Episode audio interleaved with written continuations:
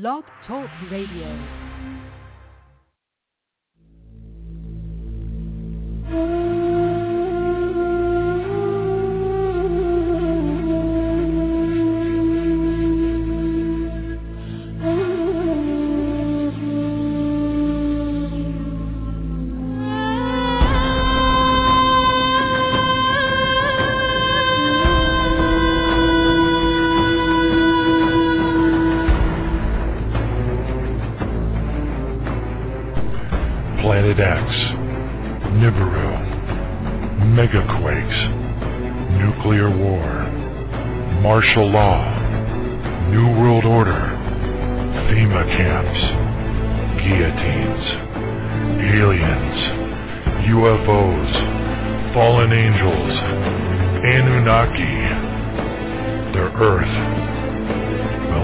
Be the same again.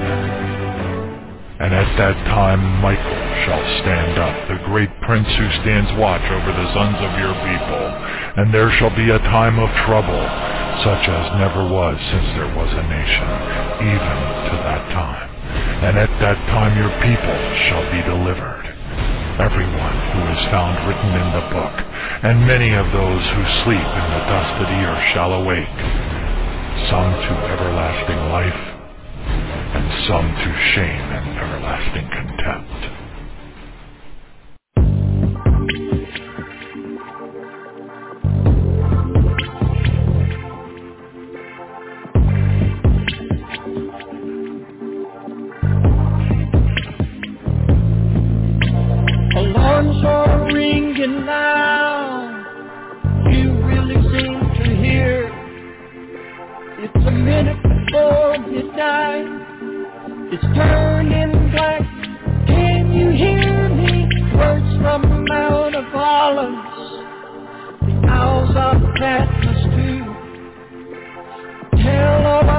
About your future. Yeah, you're the ones he's speaking to. Only those with discernment, not blinded by this world, can see what is the obvious. We're toward the final hour. Oh,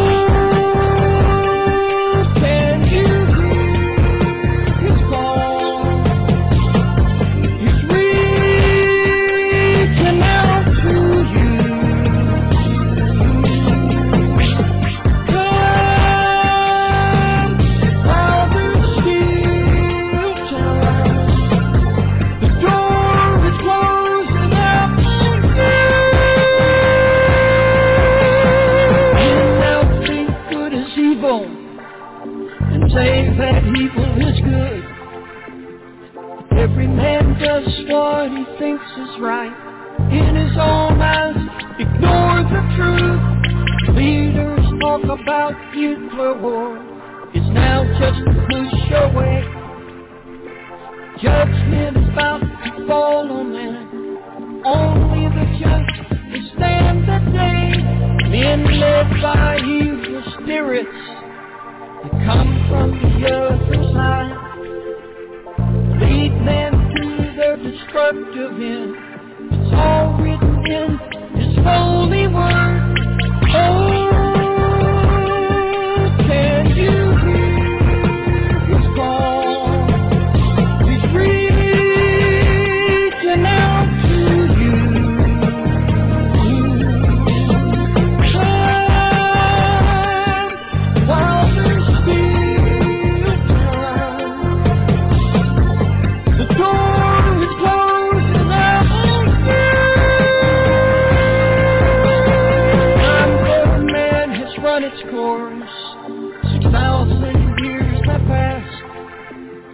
judgment comes upon the. No time to waste. Run to the cross. Drunk those lies of this age. Feel too smart to believe. Trade their future for their lust. Blinded by sin, they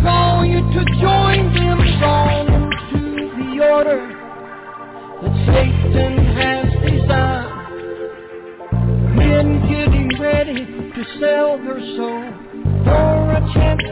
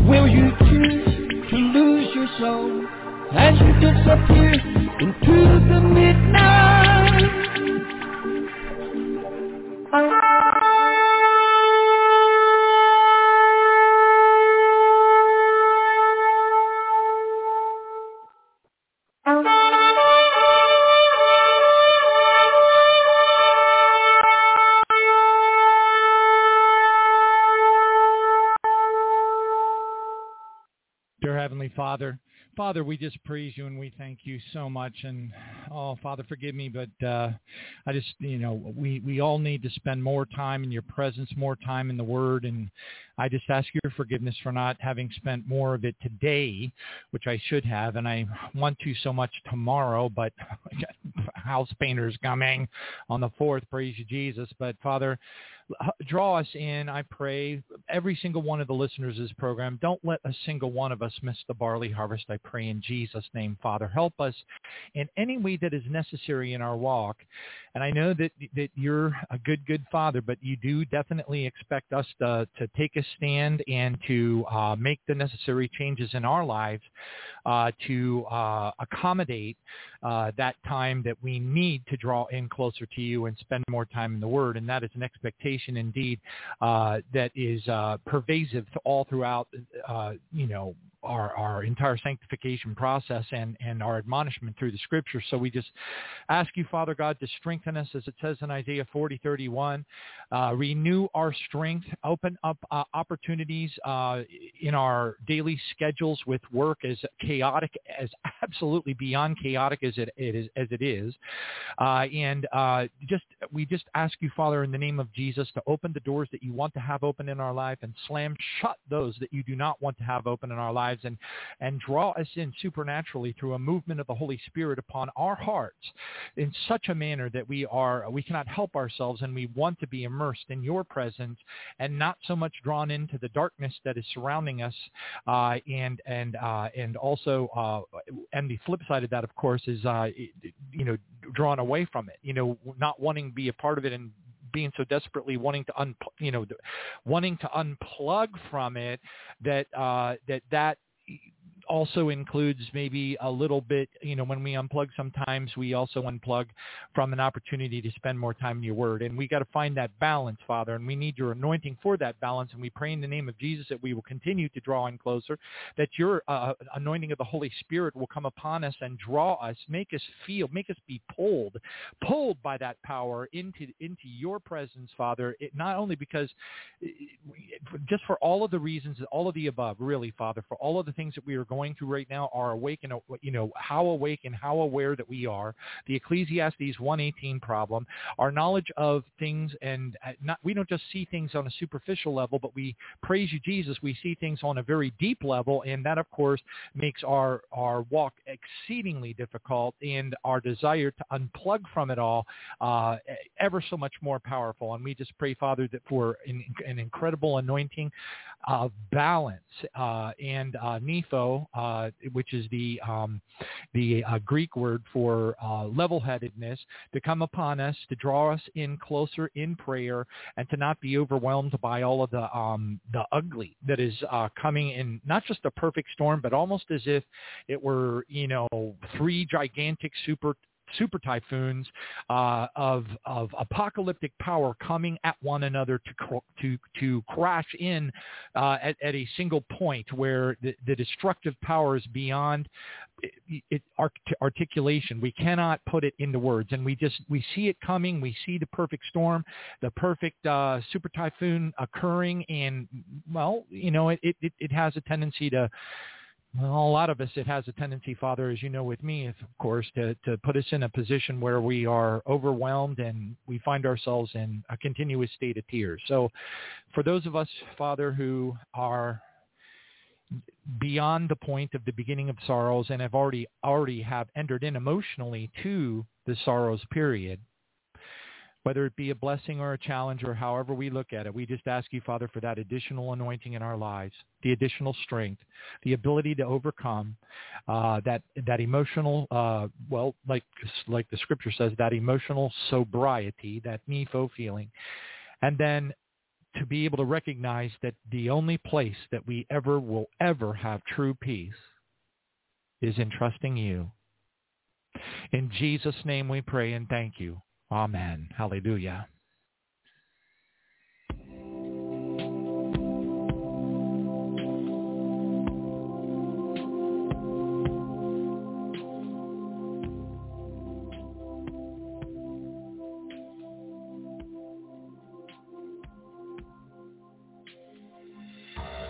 I told you to seek, watch and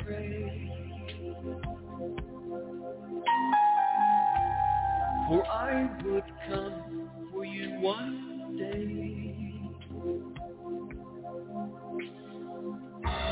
I gave you my word so you would know. The time I'd come and take you home. It's time for you to look around.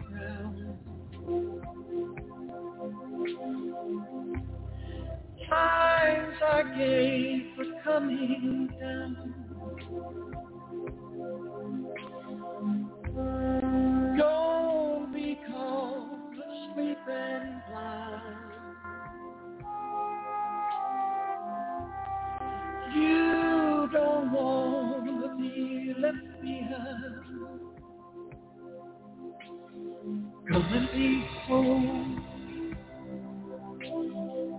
And be home. Come and be home. Come and be home.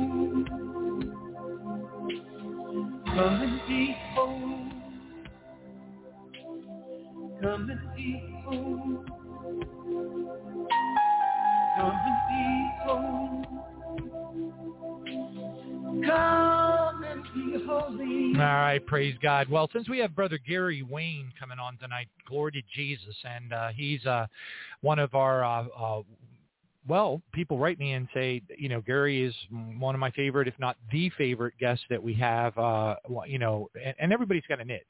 I mean, believe it or not, as as high as uh, Lauren Peterson's, as as lofty as some of his high I guess that you would call it holy hypothesis, uh, is he actually has a good following too, but it's just not for the 90 percentile. It goes over the heads of most people, and I totally get that. I mean, he he, he that's just who he is. He he he, he almost overthinks things a little bit, but um, but you know, it's it's very advanced, and I would not be surprised at all if Brother Lauren uh, ends up nailing quite a few things for the Great Tribulation, because like everything that's in the Bible is true, but everything that's true is not in the Bible.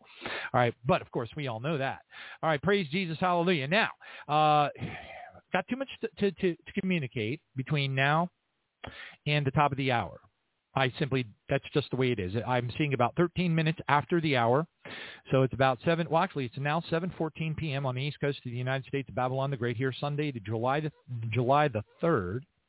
There's uh, Department of Homeland Security warnings going out. This happens all the time. As a matter of fact, they have happened consistently for pretty much every single holiday now for the last 11 years straight. And not one of the holidays has resulted in some sort of cataclysmic event.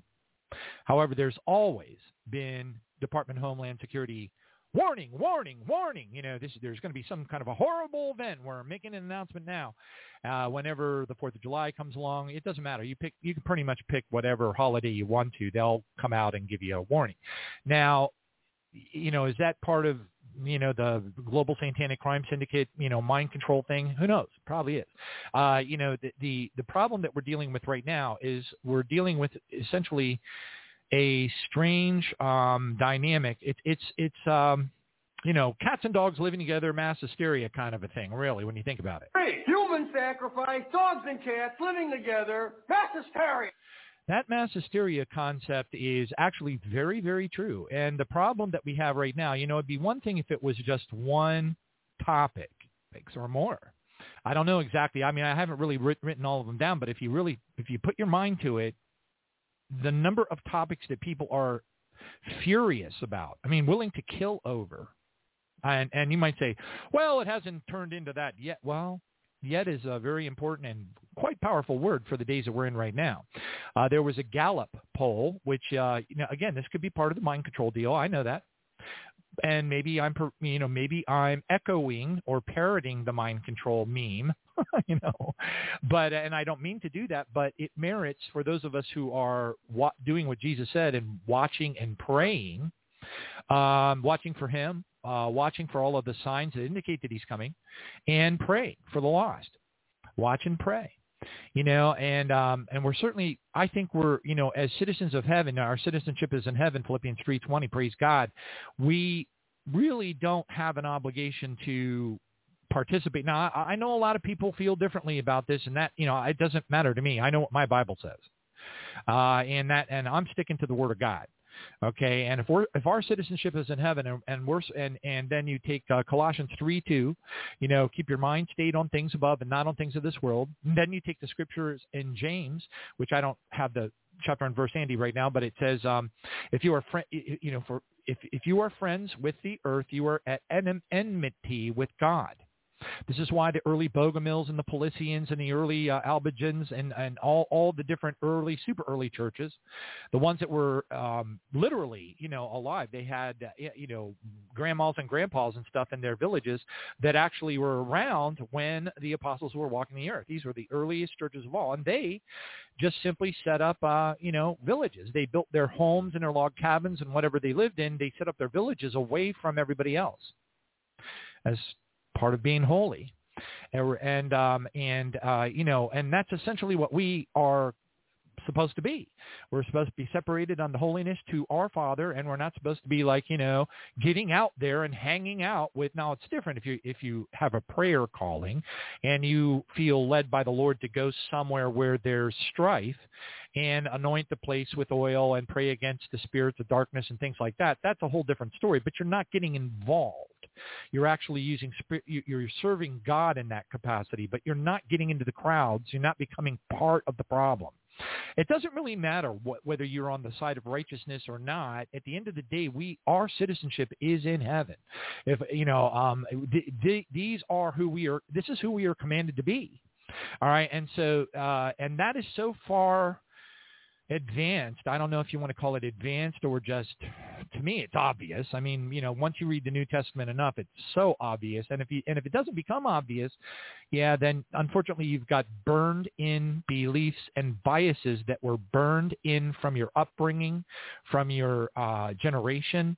Uh, like I was talking about, I forget what program it was. I get they all mushed together after a while, but um, it might have been on the prayer vigil because I gave testimony about uh, something that's kind of anyway, but anyway, so uh, you know, but if you were born in the uh, you know, I pledge of allegiance to the flag days where you you know were in your schools, you know, when you were seven, eight, nine, ten years old, you were they would go woo woo woo over the alarm, and all the kids had to jump underneath their uh, desks and protect themselves from a possible Russian nuclear strike. So if if that's how you were brought up, and I don't know if you understand this or not, but in human in human sociological studies, it is uh, overtly obvious that eh, that the vast majority, probably 90% of, of a child's molding and shaping occurs between the ages of zero and five. Okay, and don't even get me going. I'm, I'm not even going to go into. You know, I'm just letting you know zero and five. Okay, and that's that. Okay, after the age of five, it has been proven beyond any shadow of a doubt that the amount of influence that the parents can have on the child after the age of five diminishes greatly. In fact, it's practically non-existent, especially today. All right, now um, that's when there are other environmental variables, such as kindergarten, first grade, second grade, third grade school systems, and things like that, that are so evil right now. It's just enough to make you want to yak. Uh, but but anyway, uh, yeah. So that's why the deg- degradation is where it is right now. We people, folks don't really realize how many millions of Americans are, and what you know, and again, I, I dwell upon. It's not that I believe that I believe that what the Bible says. The Bible clearly states that the United States is Babylon the Great. There's no doubt about it. Um, some people like to clump in other parts of the world because they follow David Hunt's teaching and everything, and she, you know, I, I, get all that. Um, and, but however, I stick to the meat, and I'm purely a meat guy. You know, you can put meat and potatoes on my plate, but I'm going to focus on the meat. I focus on the things that I believe are the greatest threat, and it is no doubt in my mind that Babylon the Great, the one that's spoken of, the harlot, etc., uh, that is spoken of in, you know, that is destroyed by fire from sea to shining sea in, in uh, Revelation chapter 8. I know beyond any shadow of a doubt that that's the United States.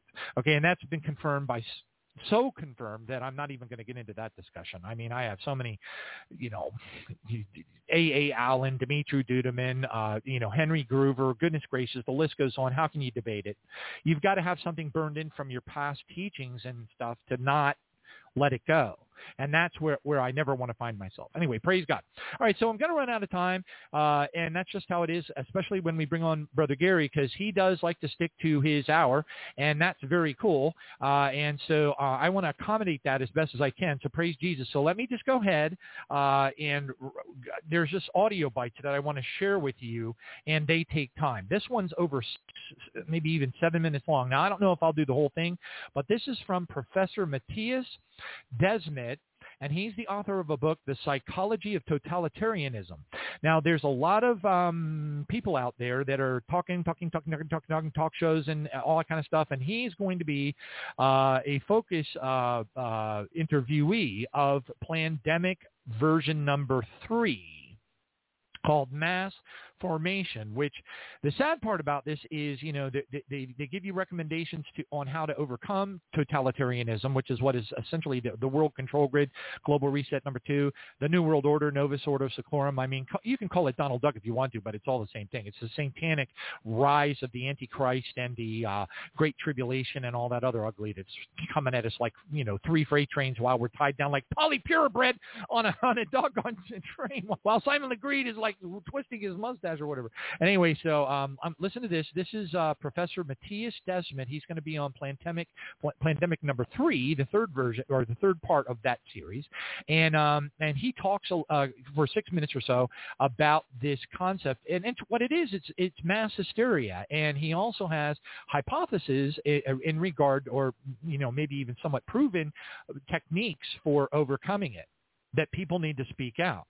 Now, I will bring to your attention before I play this clip that there's a flaw.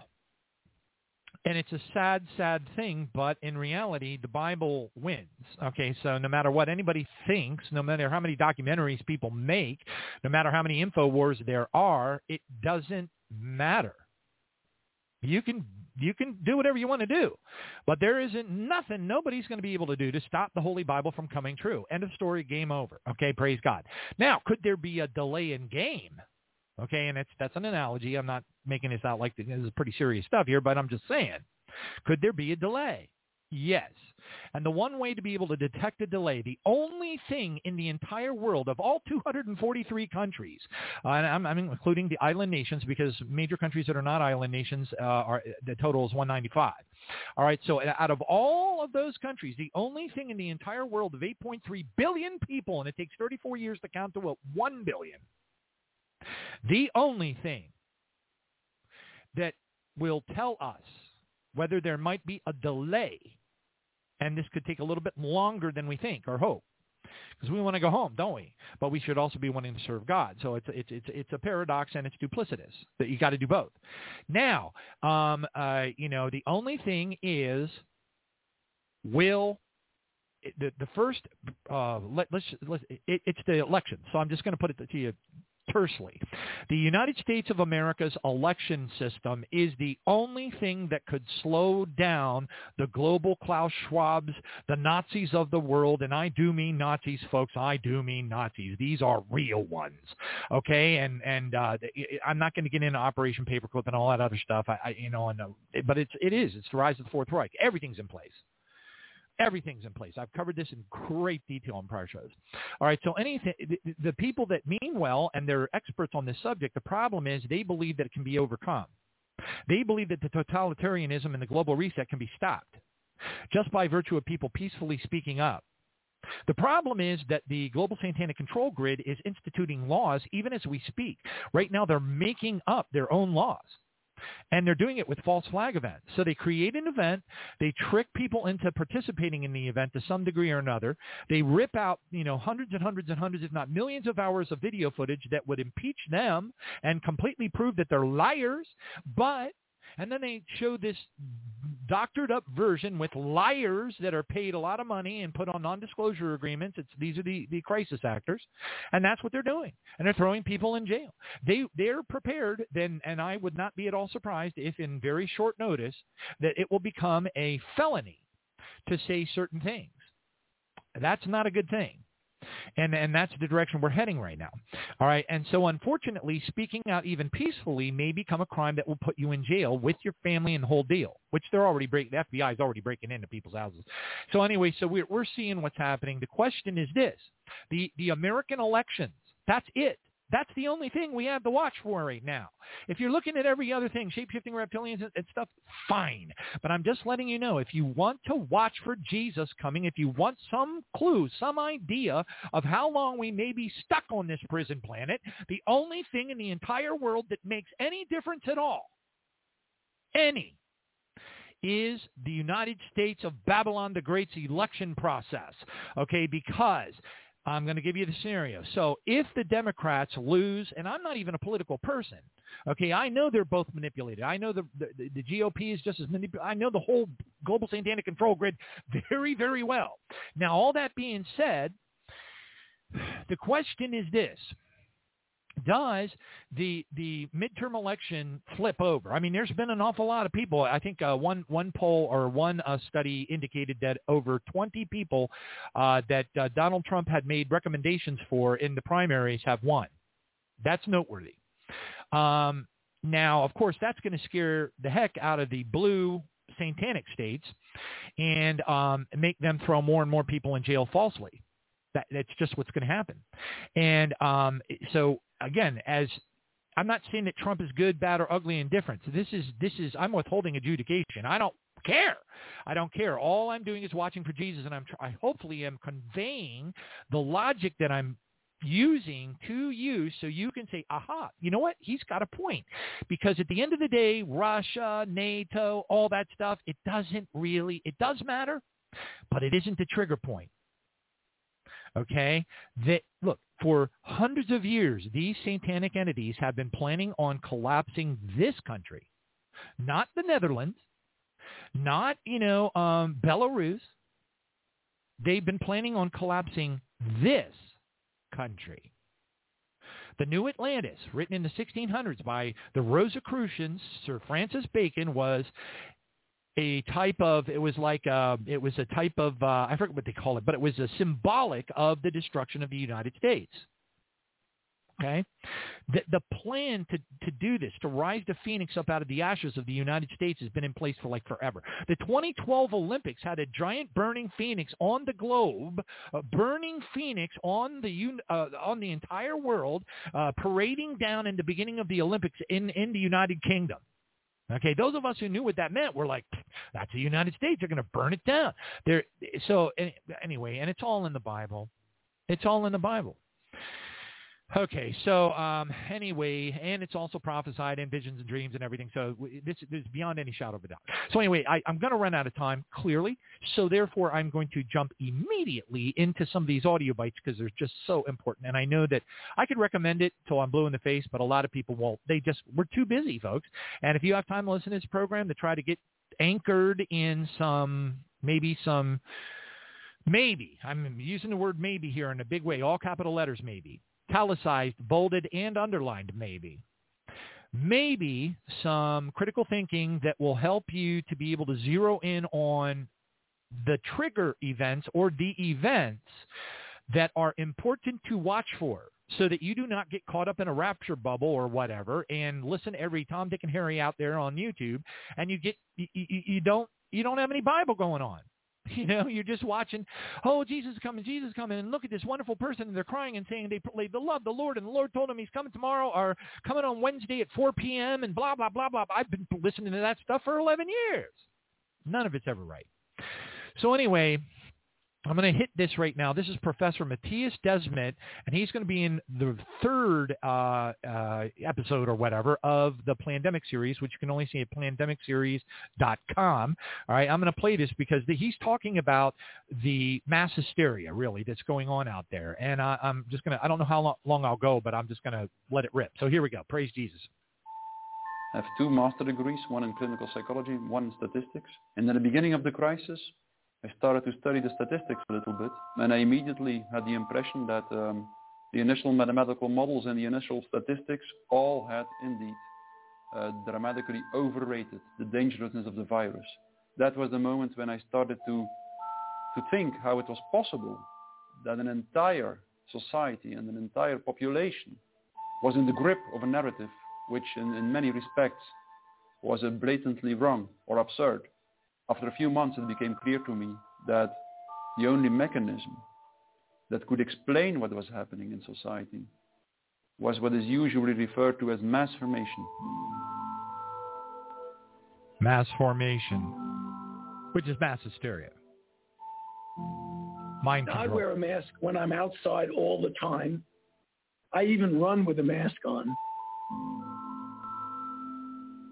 It's just showing clips of people wearing masks in swimming pools in their and cars, also because I all kinds make of it be wacky stuff. for people to see that that's the kind of thing you should be doing.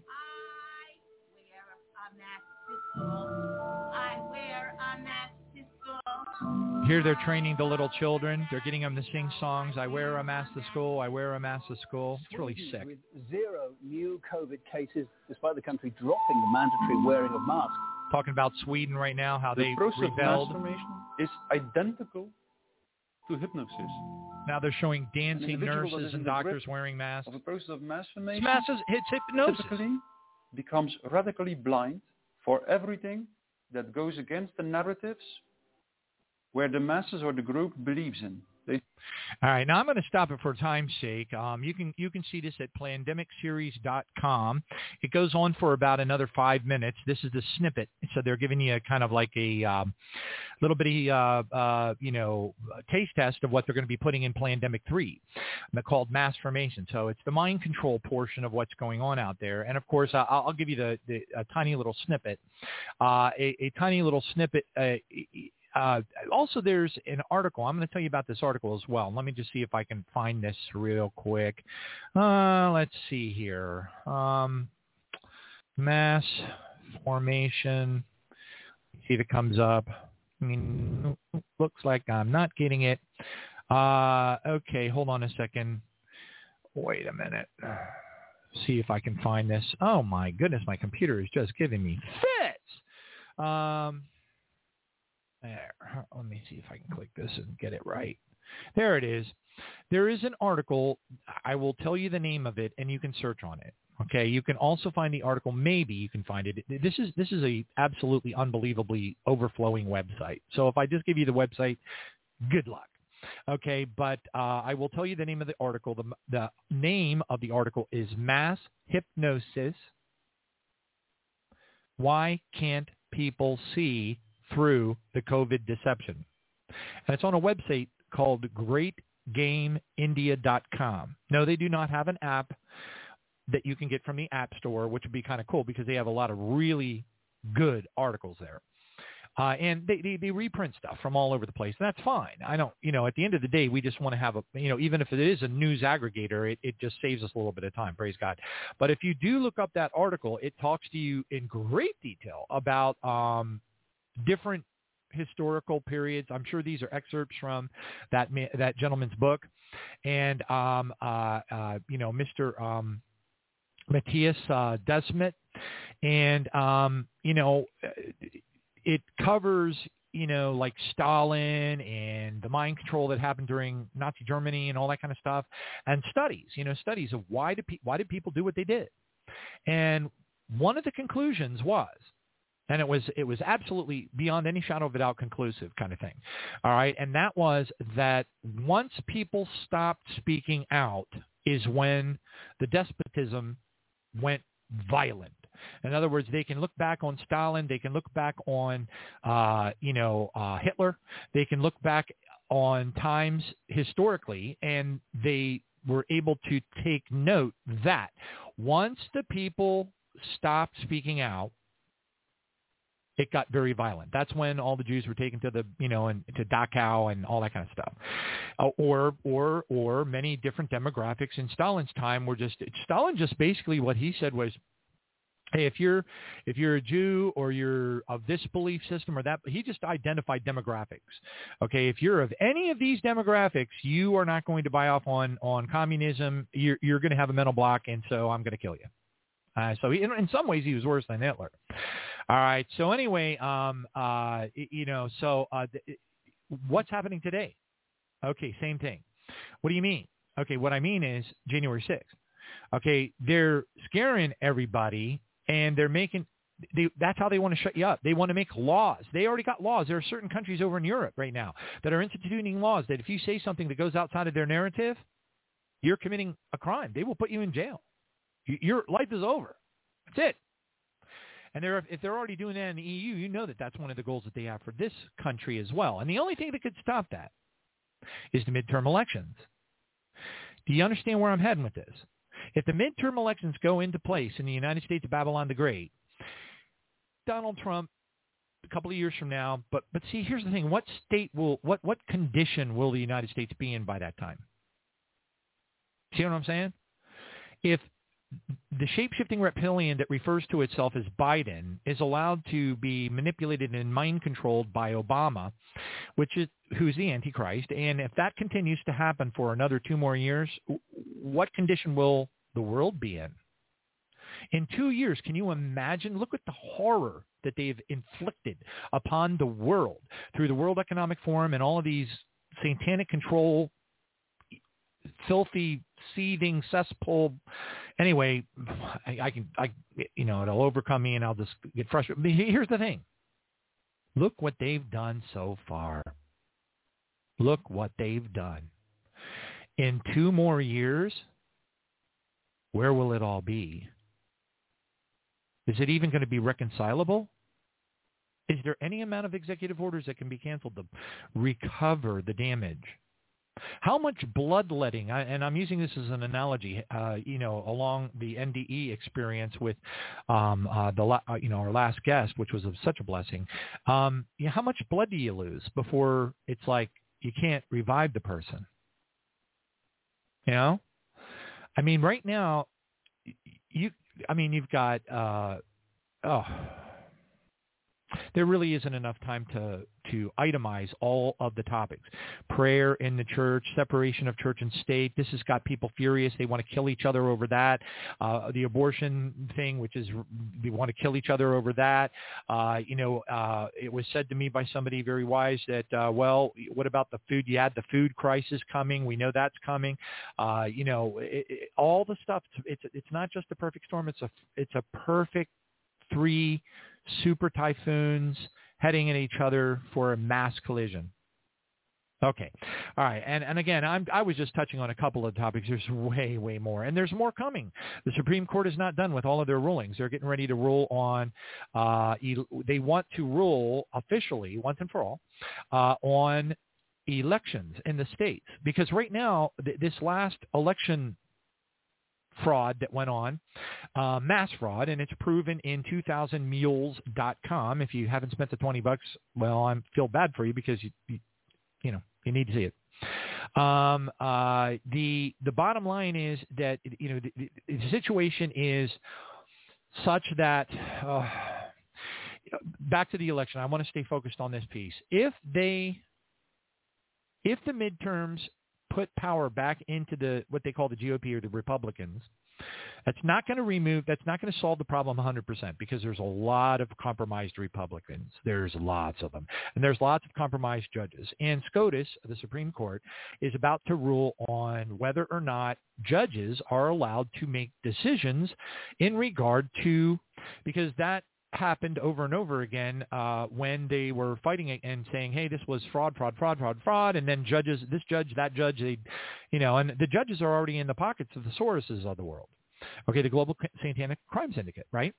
So it's already game over. really, as far as that's concerned. So if the Supreme Court comes out and says, no, the judges cannot do that, it's got to be in the legislatures of the states, which, by the way, is the way it's supposed to be. So once it, when, and I believe the Supreme Court, given their current upsetting trend. Uh, not not upsetting to me. I'm just saying the one that you know it's causing everybody to hate each other's guts. Okay, including Christians um, or so-called Christians. Um, the, you know now if they vote and say make it law that hey if there is a debate regarding the outcome of an election, that debate gets settled by the legislature of the individual states, and it is no longer a decision that any judge can make. If they make that decision, folks, then it is highly possible that Trump could make it into the 2024 election. So then what would be the trigger event? Is it even remotely possible that some of the people that had dreams and visions of Donald Trump in a coffin were really seeing from God? I don't know. But I can tell you this, with the state that, that this particular country is in right now, people don't know. They, you got to go out and do a demographic research. You got to write, get out your calculator and write down how many people are from Generation X how, that are alive today and voting. How many people are from Generation Z that are alive today and voting. And then you got the millennials and how many of them are still, you know, of age where they can go out and vote. Um, you know, and I've had people say to me, well, you know, they generally are of demographics that don't vote in the first place. But I'm like, dude, it ain't yesterday today. Okay? We're not living in yesterday, and your brain is living in yesterday. I just want to reach across my Zoom meeting sometime and grab them and, you know, say, dude, wake up. Smack, smack, smack, smack, smack, smack, smack, smack. smack. You know, but I can't do that. I'm, I, all the best I can do is say, "King from the past. It's not the past. All right, praise God. Thank you, Jesus. Anyway, so I want to go ahead and move on. Oh, oh, this is huge. And then I, I, I, want to really burrow into the news quickly. All right, praise God. So I want to share this with you too. This was shared with me from Brother Chamil in Belgium, and uh, once in a while, I mean, it's, it's amazing. He really surprises me. He pulls he he pulls some really awesome prophetic four leaf clovers out of the air, just like you know whatever, and it's awesome. Praise God! And he called to my attention, which I completely had forgotten because it's been about what 20 years since I've seen this movie. But I've known that the movie They Live, They Live 1988 was highly prophetic. I mean, Alex Jones has done entire TV pro, or entire uh, radio shows, you know, hours long on this. Highly, highly, highly prophetic. Okay. Now, Chamil called to my attention this little tidbit. I did not remember it at all. And it's fabulous. Okay, this is the scene in the movie They Live, and that's the one where they put on the sunglasses and they can see all the reptilian creatures all over the place which by the way is so true. It's unbelievable. Those are the tares. Okay. The tares grow up and they look like humans, but they're not. Sort of like, you know, that's what Jesus said. All right. So anyway, uh, let's take, take a listen to this. Um, and I got to pull it up. Okay, here we go. Listen to this. This is the scene at the end, uh, toward the end of the movie, where they actually are standing outside of the elite, so that it would be the equivalent of the World Economic Forum. Okay, 1988, folks. This is them standing outside listening to the elites, e.g. the World Economic Forum, talking about when they're planning on instituting their global reset or new world order. Okay, here they go. Our projections show that by the year 2025, not only America, but the entire planet will be under the protection and the dominion of this power alliance. Done deal. Did you hear that? By 2025, I find that prophetic. Because if the visions and dreams of the people that saw the coffin talk about a trigger event. Now you might say, think something, but you know, and, and have an opinion about it, and that's fine. Okay. But I'm going to share with you something else. Is the Lord showing me key things that I should be sharing with you? I don't know. I really don't. But it just amazes me how every single program I do, seems to just have this, I don't know, supernatural synergy. Um, the Lord showed me this just this morning, and I said, "Wow, I got to play that for the people uh, uh, uh, on the radio show tonight." So I'm going to show. I'm, I, this is from a guy that calls himself kind of cracks me up.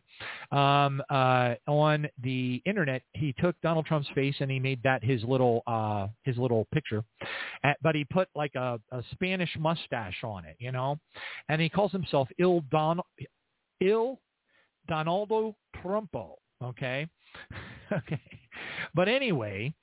Uh, and he put some pretty funny stuff up there. It's, it's hilarious. So um, uh, uh, anyway, I just wanted to share this audio bite with you. This Donald and uh, Melania went to a very large sporting event. Um, I'm not sure exactly which sporting event. I'd, I, I'm not really into sports, and if I could, if I was, I could. But this is this is like has bazillions of you know folks looking at it, and I'm going to play this for you. Now, I, okay, who, when, where, why? I don't know. I don't know because I'm not into sports and I can't look at the end zone and tell you exactly whether this was a World Cup sort of an. I don't know what kind of an event it is. But what I can tell you is the stadium is unbelievably large. It makes the Buccaneer Stadium has, uh, you know, supposedly can take 80,000 people. And this one is appears to be quite larger than that. All right, so I'm just going to play this for you. They put um, Trump and Melania went to this sporting event, and they took the TV cameras and rolled them over onto Trump. And this was the response of this 80 plus thousand person crowd in the stadium. Listen to this.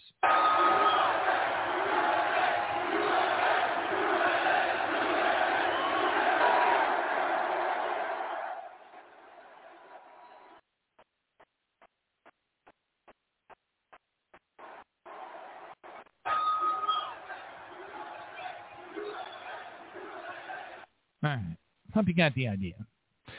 Um, oh, and all these things are in the show notes if you want to take a look at them, you know, at uh, tribulation-now.org, tribulationnow.com, tribulation-now.com, tribulation-now.net. um, um, yeah, just click on the show notes link and it, will oh, I didn't put the show notes up yet. Ah, naughty, naughty me. All right, so I'm going to have to remember to do that once Gary comes on. All right, so let's go ahead and head into the news and we'll see how much we can get done before Brother Gary joins us. Hallelujah. Here we go. Ladies and gentlemen, may I have your attention, please? It's not normal. It's just wrong. Uh, Wrong. it's not normal. This is disturbing. Game over.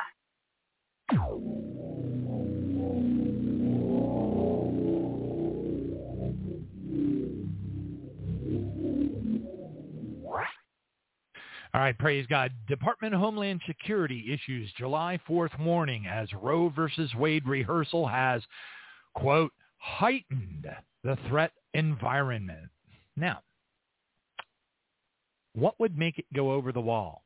What's the Kent State event that would all all it would take is the you know the uh, we'll we'll just call them Antifa. How about that?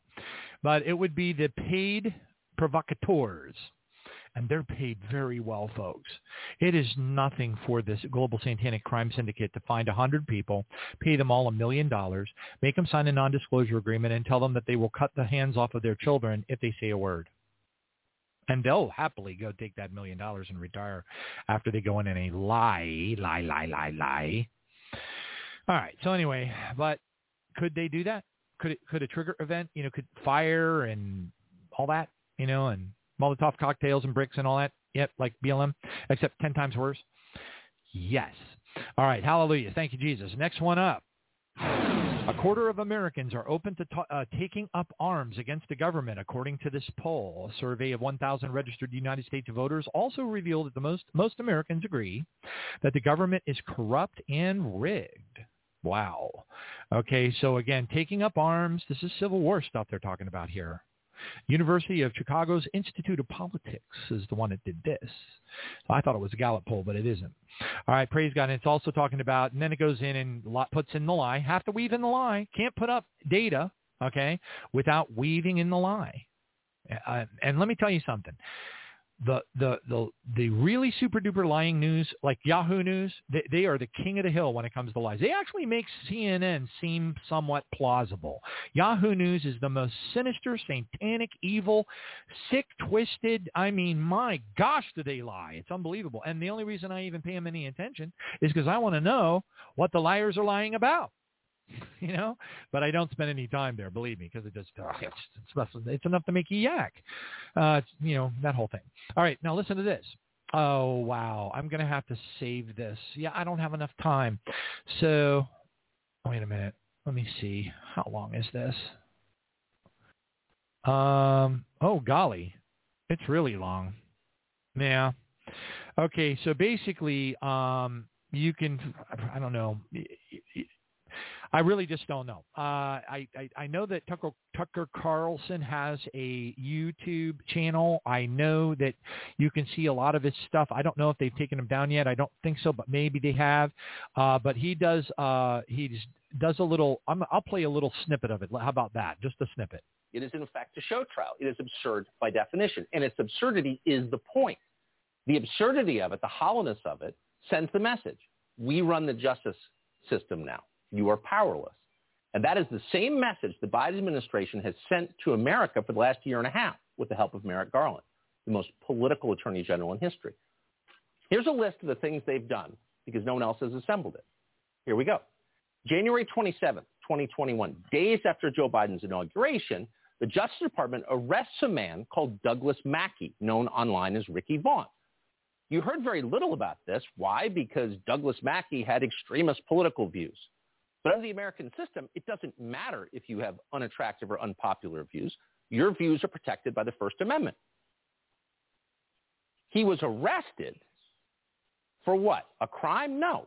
For creating internet memes that made fun of Hillary Clinton. But according to the Justice Department, those memes, quote, deprived individuals of their constitutional right to vote. So he went to jail.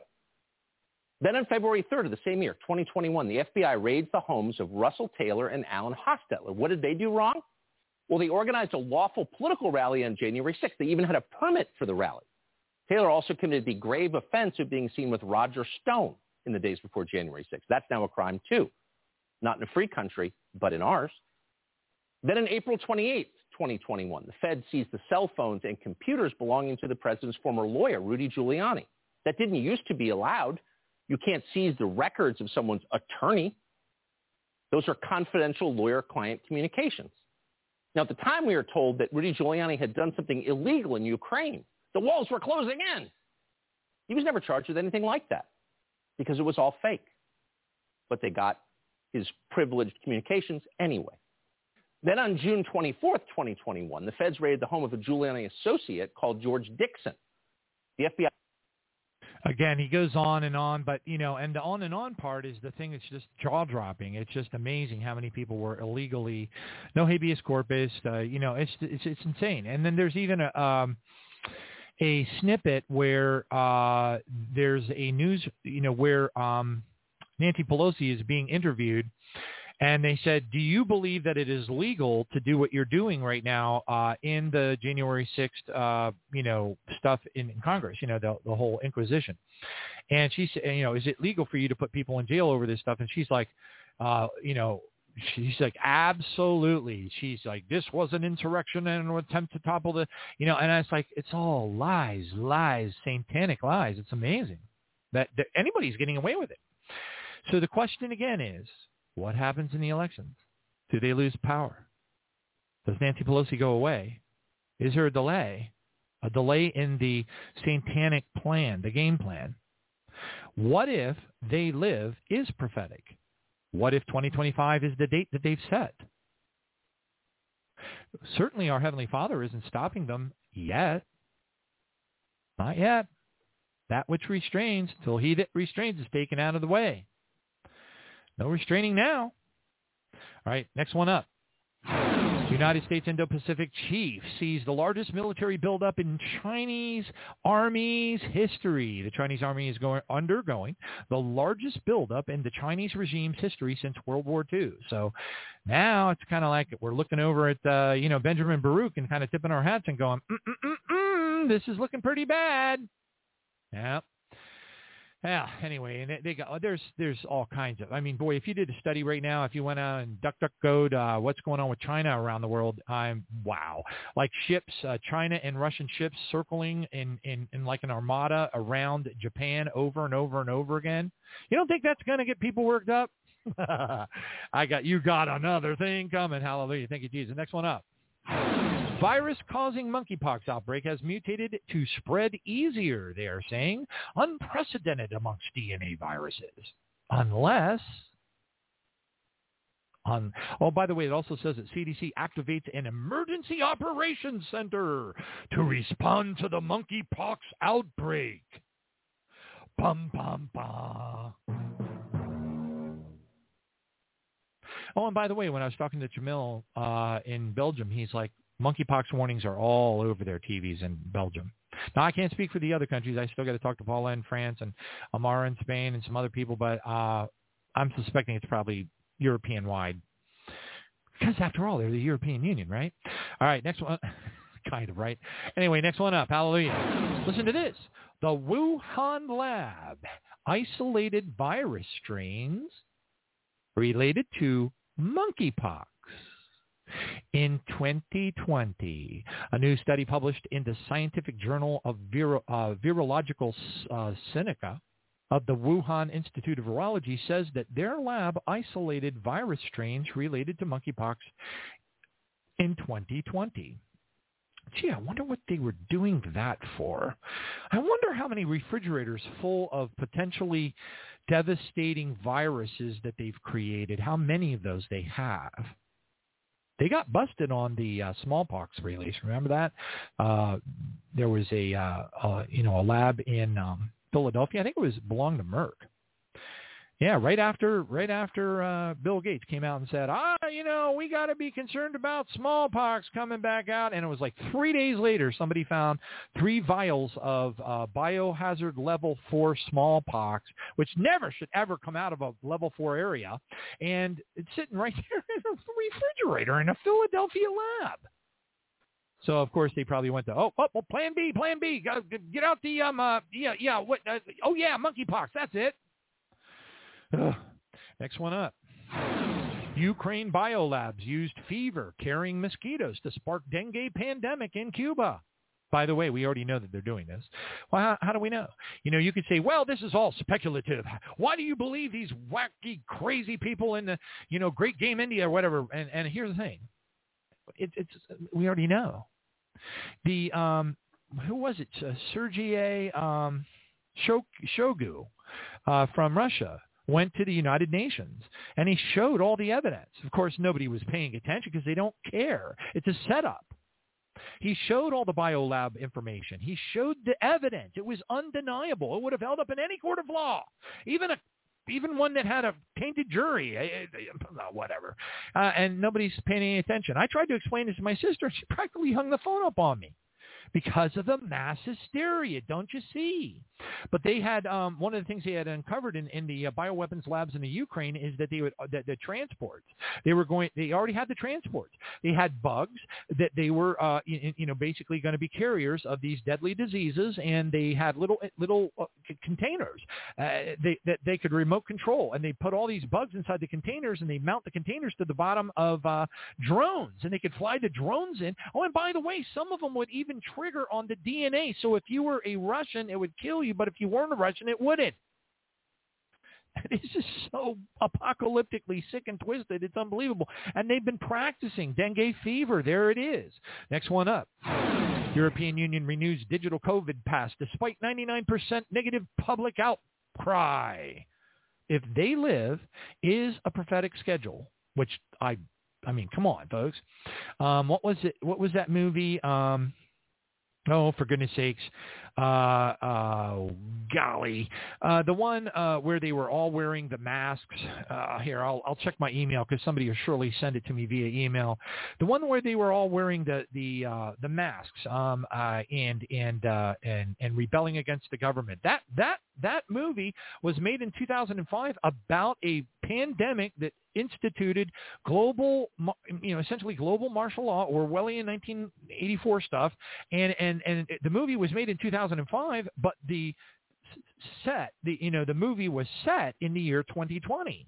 Was that a coincidence? No. So if they live is right about 2025, oh, wow, guys, this is serious. Now, normally I would say, well, our Heavenly Father can inject, you know, due to the prayers of the saints and can inject uh, judgment and, and stop any timeline that these evil ones are planning. And that's true. However, he has shown no sign of doing so for what, four years now or more? He could have blown up. Our Heavenly Father could have sent an archangel down to the Wuhan lab and burned that thing to the ground back in 2015. Did he do it? Did he do it? No. So that's that speaks volumes. All right, praise God. Next one up. High-level international bankers, and we're at the 8 o'clock hour, so hang in there for me, Gary. I'll get over to you really quick. I'm going to move as fast as I can. I'm talking as fast as I can. I, I had a little cup of coffee, so that helps me out. praise God. High-level international, this is so important. High-level international bankers simulate the collapse of the global financial system. Okay? Now remember, I think they called it Event 201 how in 2019 how they had done a tabletop exercise that was in a direct mimic, identical scenario to what happened with the COVID thing, which of course was patented like by it's like but but of course the fact checkers, you know, the lie checkers, um, they they're going to come out and, and it's so funny too. You can put like um, you can type into like Google, you can type um, uh, Obama funded Wuhan lab in 2015, and you put it into Google, and all you see is like five, six, seven pages of fact checkers saying that's a lie, that's a lie, that's a lie. Then you go over to DuckDuckGo, you type the same thing in. Bingo! you get an immediate hit, and there's no fact checkers at all. Oh boy. Anyway, next one up. Hackers declare war on anti-abortion states. Okay, so the attacks will continue, they say. Okay, so you know, again, it's all it, this. This is all aligning rather well, suspiciously, with what our good friend Klaus Schwab and his. uh Oh gosh, I don't even get me going. But anyway, like he was. I played the clip enough times, but anyway, I'll probably play it again and again and again and again and again and again and again. Next one up. Explosive report confirms massive network of CIA spies in the Ukraine. You're good. Thanks, Captain Obvious. I was on a totally different track. Next headline, U.S. farmers are hit by chemical shortages, according to Reuters. Now remember, uh, Russia has come out and publicly stated, we will give you all of the uh, uh, fertilizers and herbicides and whatever. We got, we got entire, you know, ship gigantic tankers ready to drop it and help everybody out, and no one's listening. No one's listening. They're willing to sacrifice their own people. People are going to freeze to death in Germany. People are going to freeze to death in Austria. They are going to die. There are going to be a lot of dead bodies that are going to come out because they can't get the LNG gas from Gazprom. Russia wanted to give them more LNG gas uh, because some of the countries want to rebel against the West and Biden, and maybe they know he's a shape-shifting reptilian. Maybe they figured it out. I don't know. But here's the thing like I said before, Russia took, so the Ukrainian Nazis blew up one of the um, pumps that pumps the LNG gas across uh, to Europe. Okay, so they blew it up. Okay, Russia said, uh, so then the Russia goes back in, takes control. They get the pump. They take the pump, and they ship it over to Canada, which is where it was made, and uh, to get it fixed. Well, because of the sanctions against Russia, Canada grabs it and says, "Oh, this is from Russia. We got to put this in a warehouse somewhere." So now what? People are going to die. anyway, next one up. Biden once again claims another pandemic is on the way. How could he possibly know? And look at there. He's standing right in front of, it's the G7, and there's Trudeau. Trudeau, who never had an original thought in his entire life, who still wears diapers. Well, I don't know if he wears diapers, but he sure looks like it. Next one up. First potential monkeypox case detected in Minnesota. And folks, if there was one in Minnesota, how many do you think there are by now? That's and that's a pretty, you know, that that that, that that's that's a relative, you know, that's only like four or five days old. So by now it's probably like who knows. All right, next one up. Breitbart reports Joe says no. Biden White House blocks the new Atlantic Pacific Oceans drilling as global energy demands soar. So every chance they get, they shut down any type of power or energy. Every chance they get even in the United States. Listen to this. Biden halt, uh, halts uh, the second largest United States liquid natural gas plant from restarting operations after there was an explosion. I mentioned this before. Folks, this is a setup. Who do you think set the explosion in the first place? This is not. It really doesn't take a, you know a, a degree in physics to figure this out. As a matter of fact, the people with the degrees in physics are part of, part of the mass hysteria and hypnosis because they're like, no one could be that evil. I'm like, sorry, think again. All right, next one up. U.S. hypersonic missiles test fail for a second time. We just can't get it together. Maybe we need to hack into China's uh, computer systems and steal their uh, plans for hypersonic missiles. But no, you know what? We could probably do that. The Air Force Shadow uh, team. But you know, here's the thing the the rulers, the hedge, these entities that are running this country right now, they don't. It's not part of the plan. The plan is to take the country down. They don't want us to have it. Anyway, next one up. Urgent call to update vaccines as target variants as cases rise to near record record levels. Yep, they're coming out now and they're saying there's another variant of COVID and it's going to just absolutely decimate mankind this winter. So you better stitch that mask to your mouth. Get out some duct tape and just put it over your mouth so you can't breathe. I don't know. It's just it's just it's mass hysteria. It's it's absolutely insanity. Uh, I'm looking at my time. I'm six minutes over. Ukraine fires ballistic missiles at Russian city, according to the Ministry of Defense. So now they're shooting ballistic missiles outside of their country. You might say, well, you know, why not? Why wouldn't you expect that? Well, let me just tell you. Talk about a way to escalate the situation beyond. Anyway, stand by, folks. And oh, and Kaliningrad, that Kaliningrad threat where they uh where uh oh gosh who was it? Um Lithuania is like going uh well that train's going through our territory so we're not going to let you send uh your train uh all your goods and services and all the stuff that you're, you know the goods that you're sending over to Kaliningrad which is all Russian. They're like gonna they're, we're going to block it. So Russia said yeah yeah you are are you? Okay. So they go, went ahead and got nuclear capable ballistic missiles on the rolling trucks that they have, and they just put them right along the, the border of Lithuania. You know how fast Lithuania opened up that train track? They're like, sorry, sorry, only kidding, only kidding, sorry. Hey, hey, hey, hey, we're just kidding, we're just kidding. Russia is not taking any prisoners. They are sick and tired of this, and they have every reason to be. I am too. All right, next one up. Never before seen microbes are trapped in glaciers. Could spark new pandemics if they're released. Remember, the Larsen B ice shelf is gone. The Larsen C ice shelf, I'm pretty sure, is gone. And I think the D shelf is almost gone. So what we have is a situation where these glaciers are melting at a record rate. Remember that Nicholas von Rensburg, who was a seer, uh, very prophetic gifted from our Heavenly Father, uh, back in the early, uh, late 1800s, I believe it was, uh, told everybody that World War III would happen when the ice melts. All right, and on that note, let's jump over to Brother Gary Wayne. Praise Jesus, hallelujah. And here, here we go, double checking the numbers. And Brother Gary, are you there? I am, and uh, happy to be back with everybody tonight. And uh, another wonderful set of headlines we just uh, went through. It's kind of, kind of you know, makes you wonder about I can't believe how people can't think something might be going on when they have just have this complete deluge of um, headlines. You're just pulling things, you know, out of uh, not just, but you're pulling things out of what's posted in all the newspapers and stuff like that. They may have a little bit different spin on it, but um, it's the same set of events. So, yeah, I think people should be maybe taking up a, you know, uh, taking notice, but um, they're they're not really quite ready to do so. I don't think. You know, um, I will share this with you um, because it's a little encouraging, and I think we can all use a little encouragement amidst all of this insanity. The I work in a very, very, very large company, and I have Zoom meetings with people, thousands of employees, and all that kind of stuff. And I can tell you that a lot of folks are waking up. They're just not vocal about it because they know it's an explosive topic to bring up.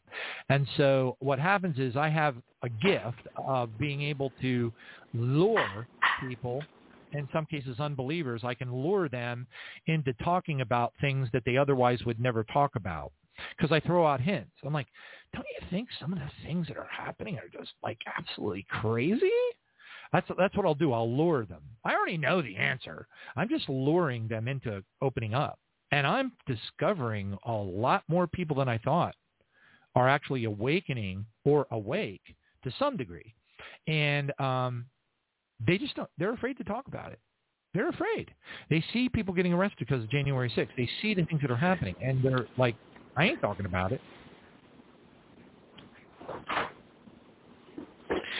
Yes, or and, and that, or they're looking for other, I guess, solutions or reasons for why these things are going on, right? So, but I or they think that. it's I mean, a cycle. To, That's the other thing is like that concept of a cycle. Yeah. Oh, all this this will pass.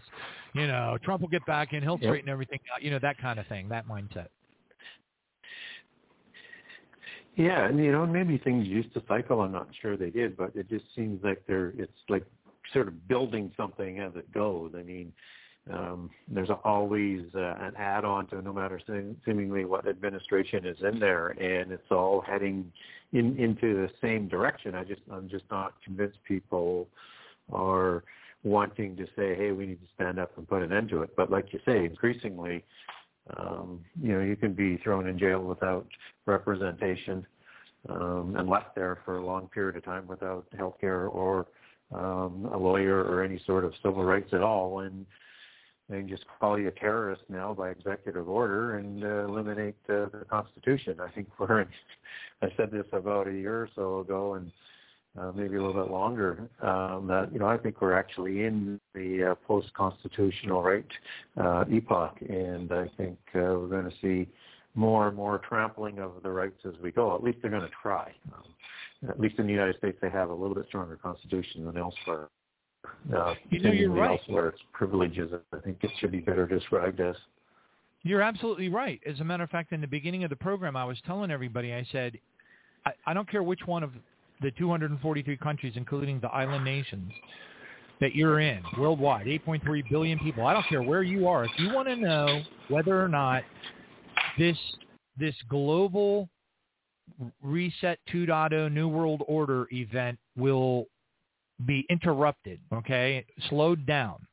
If you know, you need to watch the United States elections because that is the only thing that could slow it down. The only thing, and um, and and that's it. That's it. That's it. You know, game over kind of thing.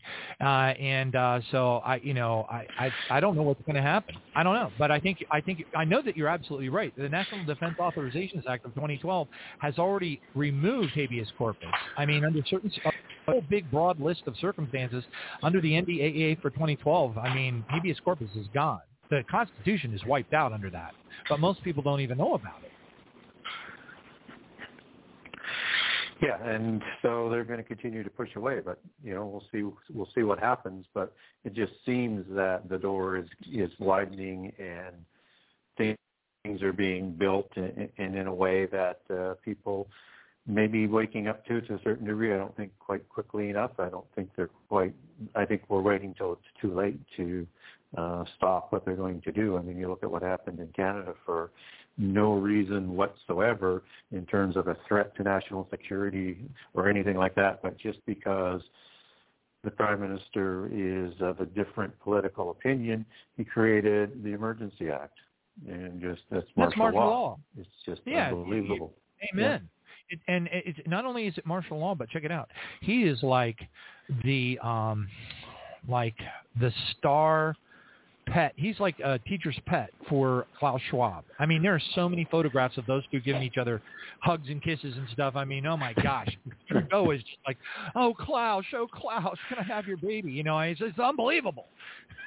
But anyway, I'm like, run from Canada, you know. Yes. Yeah. He he he is a darling of the globalists. There's no doubt about that. Yeah, putting it lightly, right? You're the master of understatement. Putting it lightly, yes. Right? That's funny. Yeah, I don't. I'm not exaggerating tonight. so yeah, so uh, yeah, yeah, great, great, great stuff and great headlines and um, yeah. so tonight I was uh, I'm planning on talking to everybody about chapter 33 in my book, and it's called The Nephilim Wars. And in in this book, uh, as opposed to the book that I'm hoping is going to be out by the end of the year, I, I, I go through most of the, the the Nephilim Wars, but not in the detail that I will in the second book. But it's it's important to understand what is going on in the time of the Exodus, and now we're into a period that's 40 years later, where Israel was required after the Numbers 13 uh, episode with the spies coming back from the uh, covenant land and the evil report by the uh, terrified uh, scouts that uh, caused Israel not to want to uh, go in and challenge the the land loaded with giants. And so between that and the golden calf episode uh, and God you know, I think testing Moses to a certain degree and saying that he would, you know, destroy Israel and start all over with Moses again because he's the only one that was showing faith and loyalty at a degree that was going to be required. Um, Moses stands up and the resolution is that God will permit 40 years in the desert, uh, not an easy life, but 40 years in the desert to forge their faith. Not just to forge their faith, but to sort of try and eliminate through one generation um, all the polytheism that was bred into them in Egypt, where they grew up. And they had just returned to the land of the covenant that was dominated by Amorites and other Canaanite nations and the Rephaim.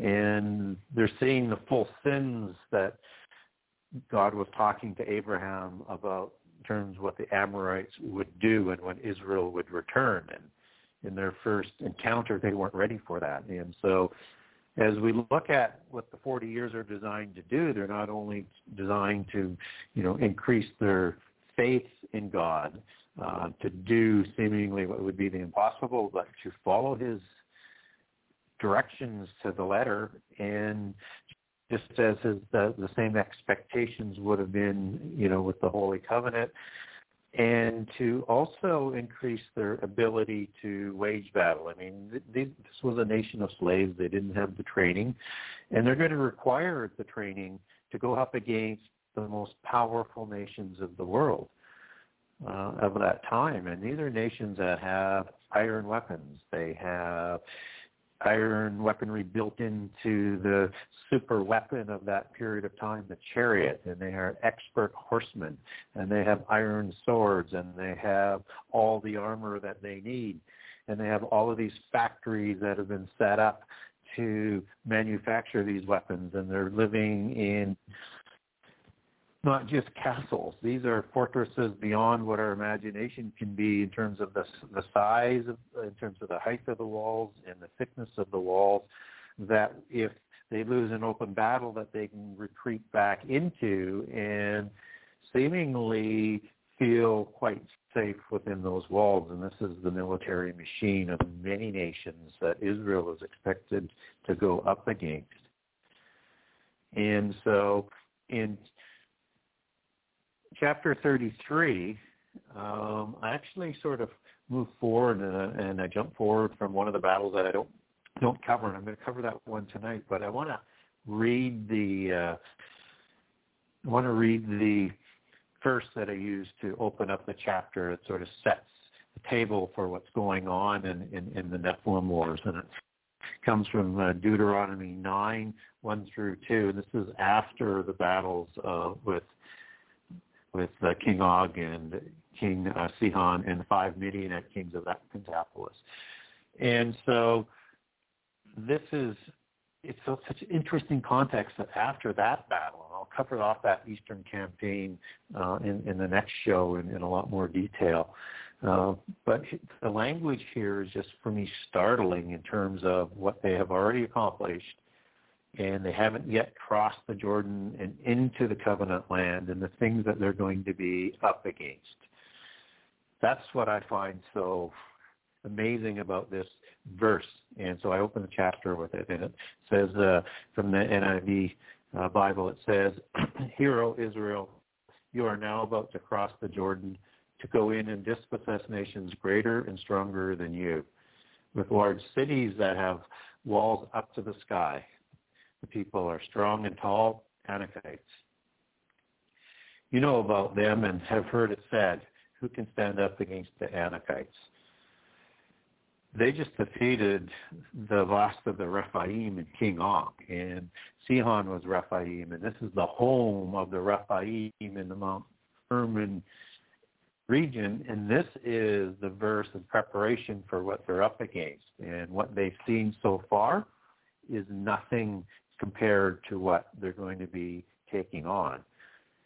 And it sort of occurs to me, you know, in terms of the headlines and what our discussion was, is that when we're looking for people to stand up, uh, think about what Israel had to stand up against. Uh, because not only were they powerful weapons, but they were giants and there were hybrid giants. And so just as we sort of cower before that, so did they. And so they required that four years of discipline. And yet that was still going to require more than that to take on the challenge to push back on those who run this world. And so Deuteronomy 9, uh, 1 through 2, it, it, it, it introduces uh, some details that underscore the veracity of the report that was done in Numbers 13 by Caleb and, and Joshua to the accuracy of that part as opposed to some of the embellishment that was used to try and terrify the Israelites so they wouldn't go in. That's how terrified these scouts that did the evil report were from what they saw and thought that they they would have no chance. And of course they wouldn't unless they put their faith in God, unless they followed the instructions to the T, and, and, and unless they had prepared themselves militarily to do what they needed to do to finish the battles that that God was going to help them into and have Joshua and Moses lead them into. So so Moses recaps the details of, from the scouts and the veracity. He talks about in Deuteronomy 9, after the Og, Sihon, and Midianite wars, he, he says, these are the people in the land of the covenant, nations that are stronger and greater. These are the hybrids. These will be like the Amorites, the most dominant people of the land and often akin to being um, the name used for other Canaanite tribes and Canaanites as well, but they were a distinct tribe and the most powerful in the most locations, both east of the Jordan River and west of the Jordan River. And uh, very, very powerful people in terms and when working in partnership with the uh, with with the Rephaim and not only are there the Amorites, but you have the Canaanites and, and, and most all of the other Canaanite tribes that are within the covenant land and, and working in relationship with the uh, Rephaim kings. And so Moses in, in Deuteronomy 9 also covers up they have large cities with walls up to the sky. And they just taken over and destroyed 60 of those cities of King Og and over 30 of those cities of probably 35 or 40 based on the pentapolis makeup of their military networks and five city-states of the Midianites. They just knocked over about a hundred of those large cities with large walls up to the sky that held giants in behind. And yet Moses is still giving them words to try and get their courage up because what was going to follow was going to be even worse. And that these people are strong and tall, the Anakites, the Anakim as I like to call them. And the Anakim in Deuteronomy 1 or Deuteronomy 2 um, is described as the giants, which is the Hebrew word Rapha, and the male plural is Raphaim, just as Og was the last of the giants, Rapha, Raphaim. And the giant tribes show up twice as being called Raphaim as the sort of root tribe in Genesis 14 in the War of Giants, and then in the land that God is promising Abraham in Genesis 15, and just before we get uh, the prophecy of the sins of the Amorites coming up. So it's amazing with the consistency of the Bible. And these are Rephaim people, and there are many different branches of the Rephaim. They have different vernacular names in the different cities, as we've covered in shows past, whether or not it's the Horim or elsewhere. And it says, you know, who can stand against these people? And that's the people that they're going up. So strong was this military alliance that was in uh, the land of the covenant. And so we're also told an interesting detail as they're describing the Anak is, is that these are the children of Anak. So in Numbers 13 and in, in other passages in the Bible, you're going to get three kings that are listed in, in the accurate part of the report, and they're the Anak of Hebron, that's, and their names are Sheshai, Talmai, and Ahiman. But, you know, typically the, you understand that there's four of them there because they're the children of Anak, which is not the children of the giants, which is Nephilim, which is in Numbers 1333, which is that embellishment that we talked about previously. So there's at least four kings there, or maybe Anak is no longer around, but they were very long-lived, so one suspects they're likely around. And what's interesting about that is the patriarch, as it's talked about in Joshua, uh, twice in Joshua, you get the name Arba, and his name does not show up in the table of nations, but his name means four. And so you wonder whether or not Arba had four sons uh, that made up the Anakite tribe. So there's a relationship between the four giants that are talked about in in in Numbers 13 and the definition to Arba in, in in in Hebrew. So I'm kind of thinking that it is the uh, the father and the three sons that are being talked about there, uh, and again, sort of bringing everything in, into sort of perfect cohesion in terms of the uh, biblical accounts, just as the accounts are perfectly consistent in the different passages. Um, that are covered in the Bible from Numbers 13 as we talked about, how it stacks up with Deuteronomy 12, and then how it stacks up with Deuteronomy 1, just as the Israelites are about to leave the desert after 40 years, of 40 years of preparation, about the people that they're going to face again. And this is before they're going to fight the Battle of Atharim, which we're going to cover off tonight, and also march east towards uh, um, the kingdoms of Og, Sihon, and, and, and the Midianites as they walk, if they have to travel through Edom, Ammon, and Moab to, to get there.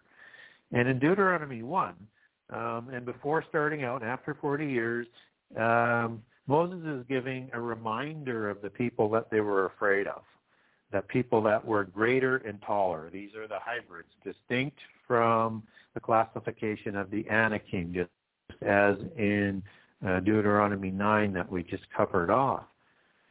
And they, they live in great and walled cities up to heaven, up to the sky.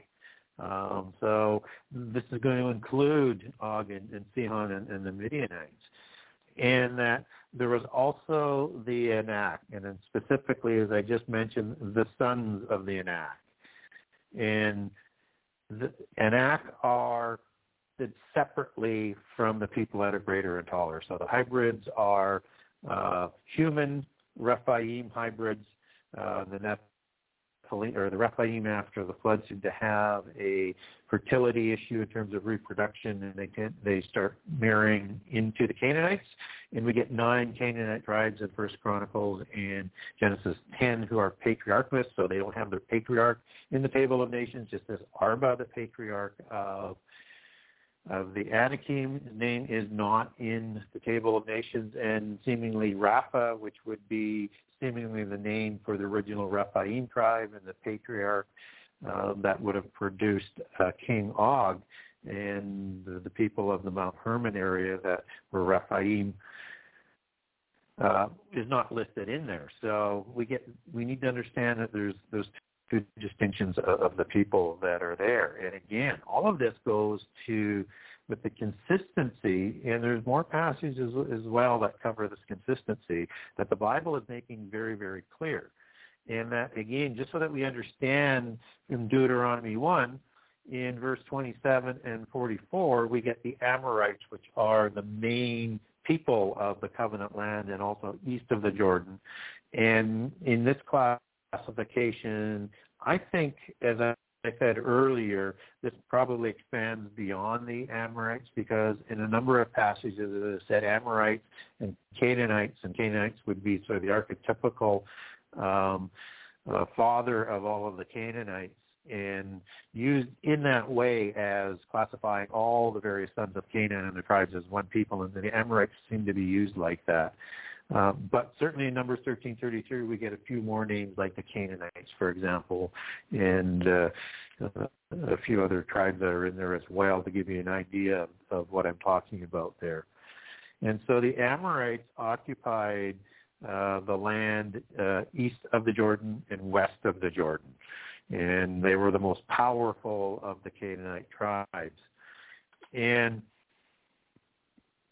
it's interesting, though, that as, as, as I start off in the book and I cover Israel marching to King Og and King Sihon to take them on first and their uh, allied Midianite kings, that's not the first battle of the of the Nephilim wars after the 40 years in the desert.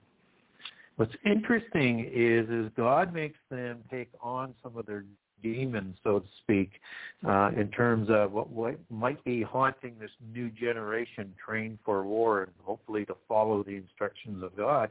He's going to take them back to a place called Atharim. And I call this the Battle of Atharim. And what's interesting is, is you take that name back to Hebrew, that means the way of the spies. It's the, back to the same place where the scouts went in and then came back to where Israel was base camp, and then they didn't accept the land of milk and honey that they would have to fight for, that they were too afraid to do so. And God now takes them back there. And they're the king of Arad that is um, ruling in that area. And he rules from a royal Canaanite city of Arad. It's a royal Rephaim city. So in the Pentapolis city-states, you're going to have a royal city of each of the tribes, just as the uh, Gibeonites, and they're also called Hivites, have royal cities, just as Og has a royal city, just as Sihon does. That's just the organizational structure. They will have a royal city, capital city of the Pentapolis. And in some of the kings, as in um, they have multiple Pentapolises. As I mentioned, had 60 cities. That's 12 Pentapolis cities. And this was late a city in the region of Negev and about 17 miles south of Hebron and, and south of Kiryat Arba, which is the home of, which was the original name of Hebron, and the place where the, the, scouts also reported from, and they reported Sheshai, Talmi, and Ahiman, uh, kings of of Hebron, kings of Kiryat Arba of the of the Anakim. So it seems that with that close proximity, King Arad and his Pentapolis cities, set of cities, would have been allies with Hebron and maybe even allies with Jerusalem and the Pentapolis of city-states that was with Jerusalem. And the Jerusalem was held by the Jebusites at, at, at that time.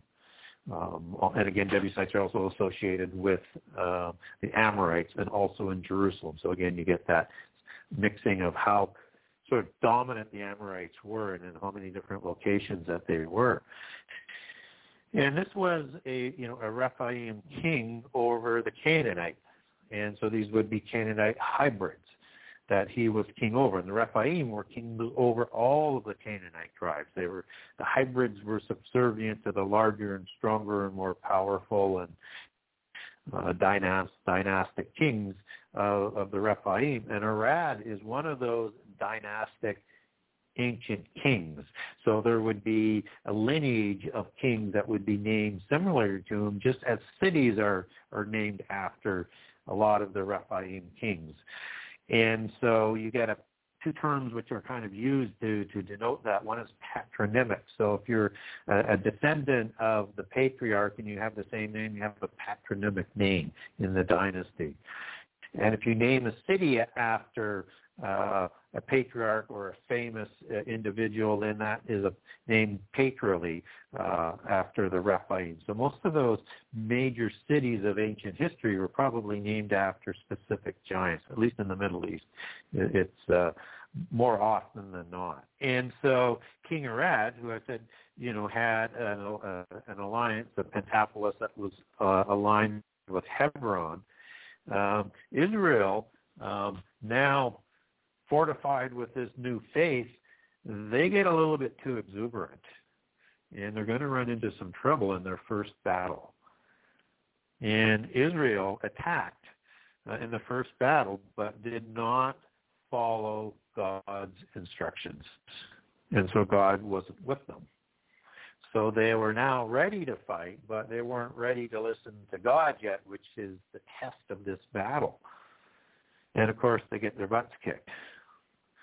So not the best way to start off, but again, it demonstrates that unless they're going to put their faith in God and they're going to follow God's instruction and let God do the things he needs to do to set these giant nations up for Israel to battle with, they're going to lose. They're not going to win on their own. So God is going to send things like the hornets uh, after them. And for some reason, the hornets, uh, they just drive the Rephaim absolutely crazy uh, you know, the great swelling that you get with, with the hornet bites. Um, and whatever that sort of chemistry is, it sort of set in a sense of panic with, with these giants, and it made it easy for Israel to go out onto the battlefield after God had served them up and, and to be able to take on these giants and the hybrids and all of their weaponry and all of their chariots and all of their horses and all of their military training meant nothing when they were running and scattering in, in, in a state of panic. So Israel needed to learn another lesson, even after 40 years. And they're going to have a few more lessons to learn before they're ready to um, take on the greater challenge, and it's going to be something that continues to plague them, but not nearly to the same degree as what happened right out after the Exodus, when you had a nation that was raised up as slaves and completely immersed in polytheism. But that's the challenge, and even with the demonstration of God's power and what He did through the 40 years, they were still stiff-necked, and so.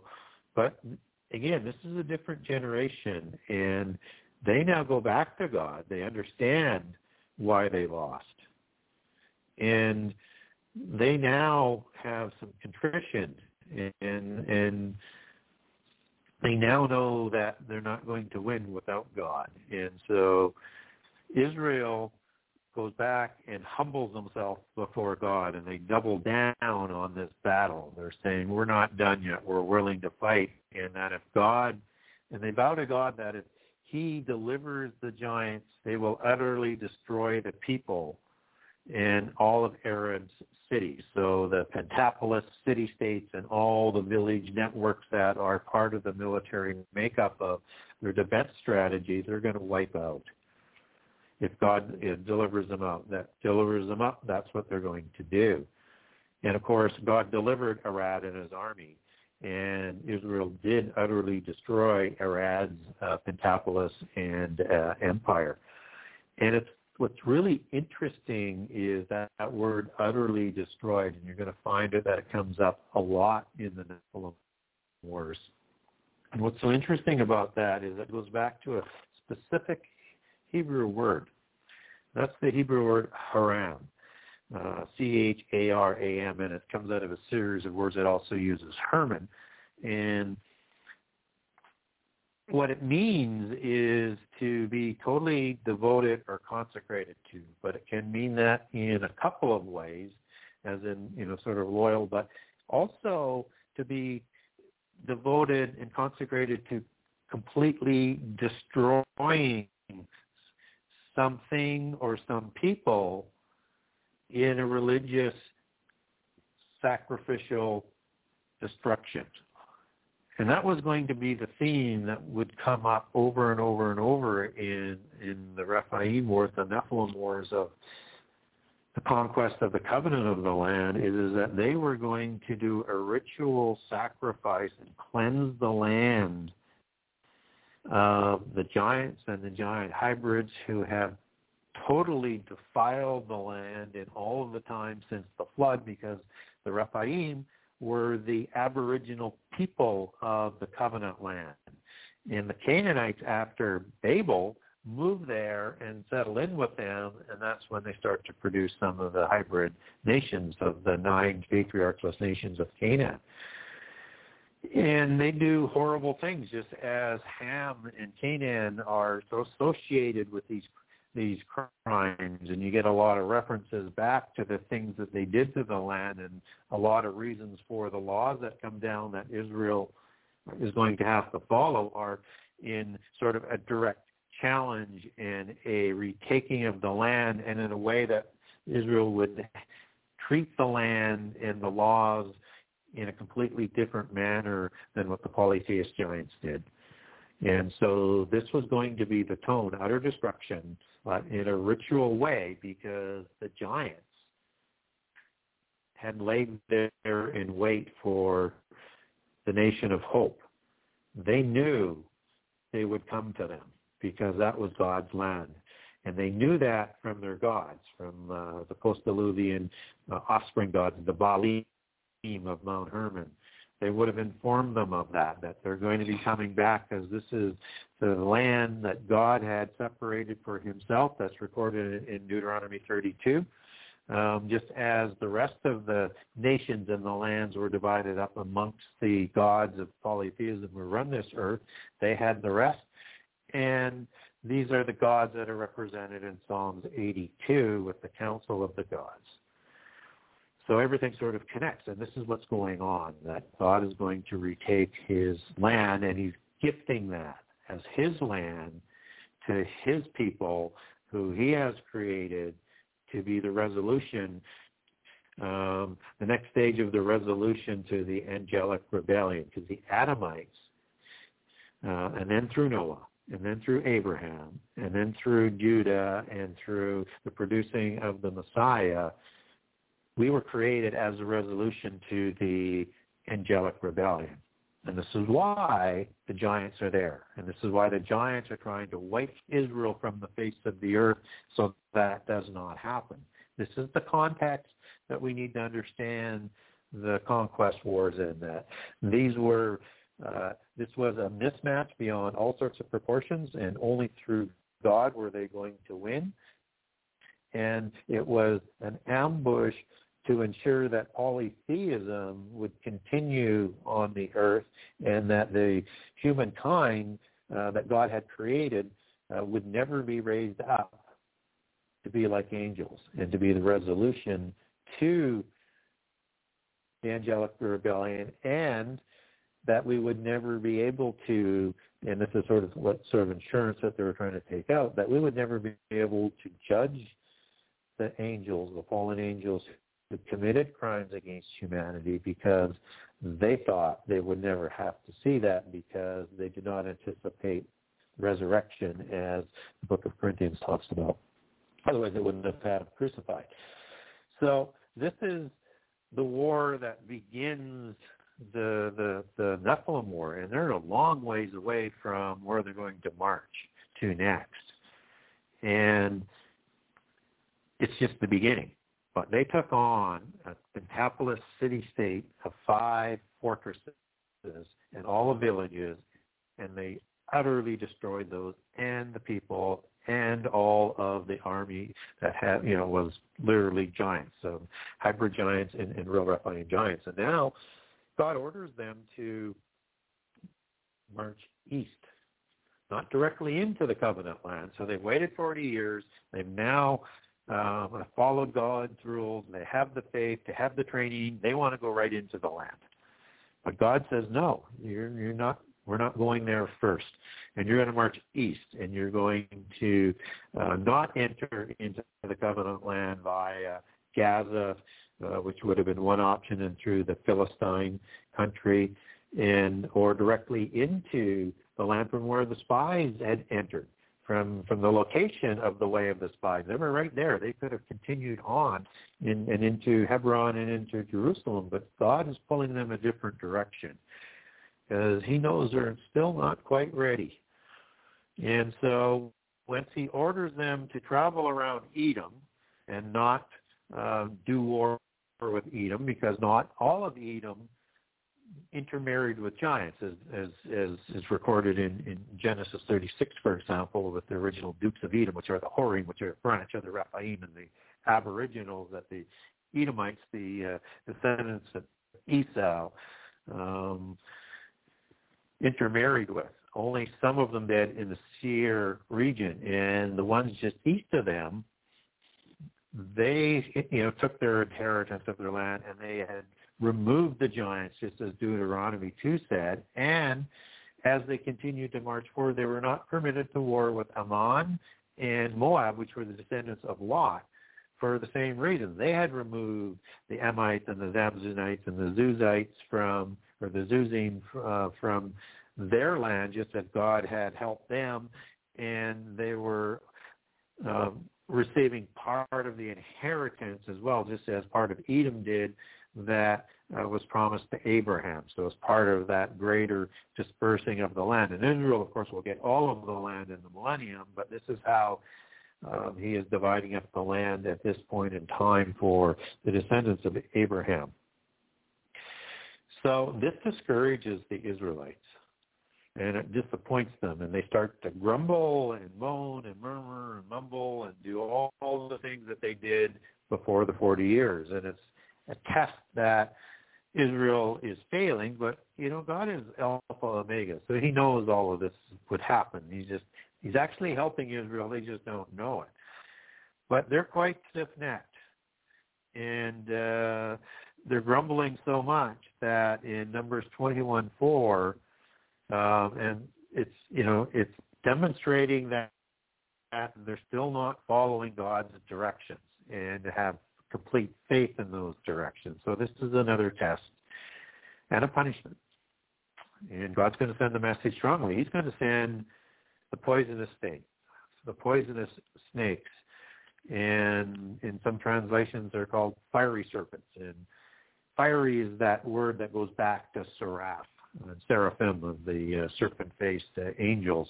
But it can also mean poisonous snakes. So interesting in this sort of uh, story that's going on uh, after the Battle of Athranum, and, and, and while they're they're still marching through the desert and they're being attacked by these uh, these poisonous snakes as punishment, that you get a mixing of seraph and poisonous. And so, in this application, seraph you know seraph can mean poisonous, or it can mean um, fiery, or it can also mean the seraphim. You have to sort of pick the right translation for the application. And it's got to fit the narrative that it's in and the sentence that it's in, and it's got to fit elsewhere. So these poisonous snakes weren't seraphim angels. I mean, you could you could make that case, but it really doesn't stand the test of the details that, that are going on here. Um, these are these are poisonous snakes, and they actually kill many of the Israelites, and other ones are in extraordinary pain. And so Moses is instructed to make an image of a fiery serpent. This time, this is an image of a seraph. This is of a healing seraphim that he's going to put atop the pole. And the Israelites um, who want to be cured are asked to go up to the pole and touch it, and they're going to be cured. And so we have distinctions within the paragraph of the usage, and sometimes the translators don't always always get it right. But we have to understand is is there's a message to what's going on in the greater context, and this was a punishment for not following directions, and it wasn't intended to start polytheism, as in worshiping seraphim angels. And it wasn't to wipe Israel from the face of the earth. It was just one of those sort of wake-up calls and saying, hey, look, this is the first battle. It's a small battle in comparison to what's coming. and you've already not followed my instructions both before the battle and then again after the battle. And so this is designed to grab their attention in a way that uh, they might have more fear, I guess, of not following God uh, because this is very, very serious. And sort of an incidental sort of piece of information is, is that there is a common, very poisonous, deadly that is in the area of the desert that Israel was in, and it was it was called at that time the uh. Uh, well, it still is called this because they probably didn't call it that at that time, but in, in, in modern sort of Latin terms, as they as they call these different types of snakes, this is the Echis coloratus, and probably the snake in terms of the descriptions, in terms of the copper color and everything, was the snake that was actually the kind of snake that was attacking Israel. And so um, Israel repents after this, and they're in awe of how this image that God had commanded Moses to make of a seraphim angel actually works and and and, and cures them. And it becomes something of legend. And again, so some over time, some of the message of this this, this story in the desert with the snakes gets lost because we get in 2 Kings 18:4 with the people of Israel uh, a worship of something called the uh, Nehushtan, N-E-H-O-S-H-S-T-A-N.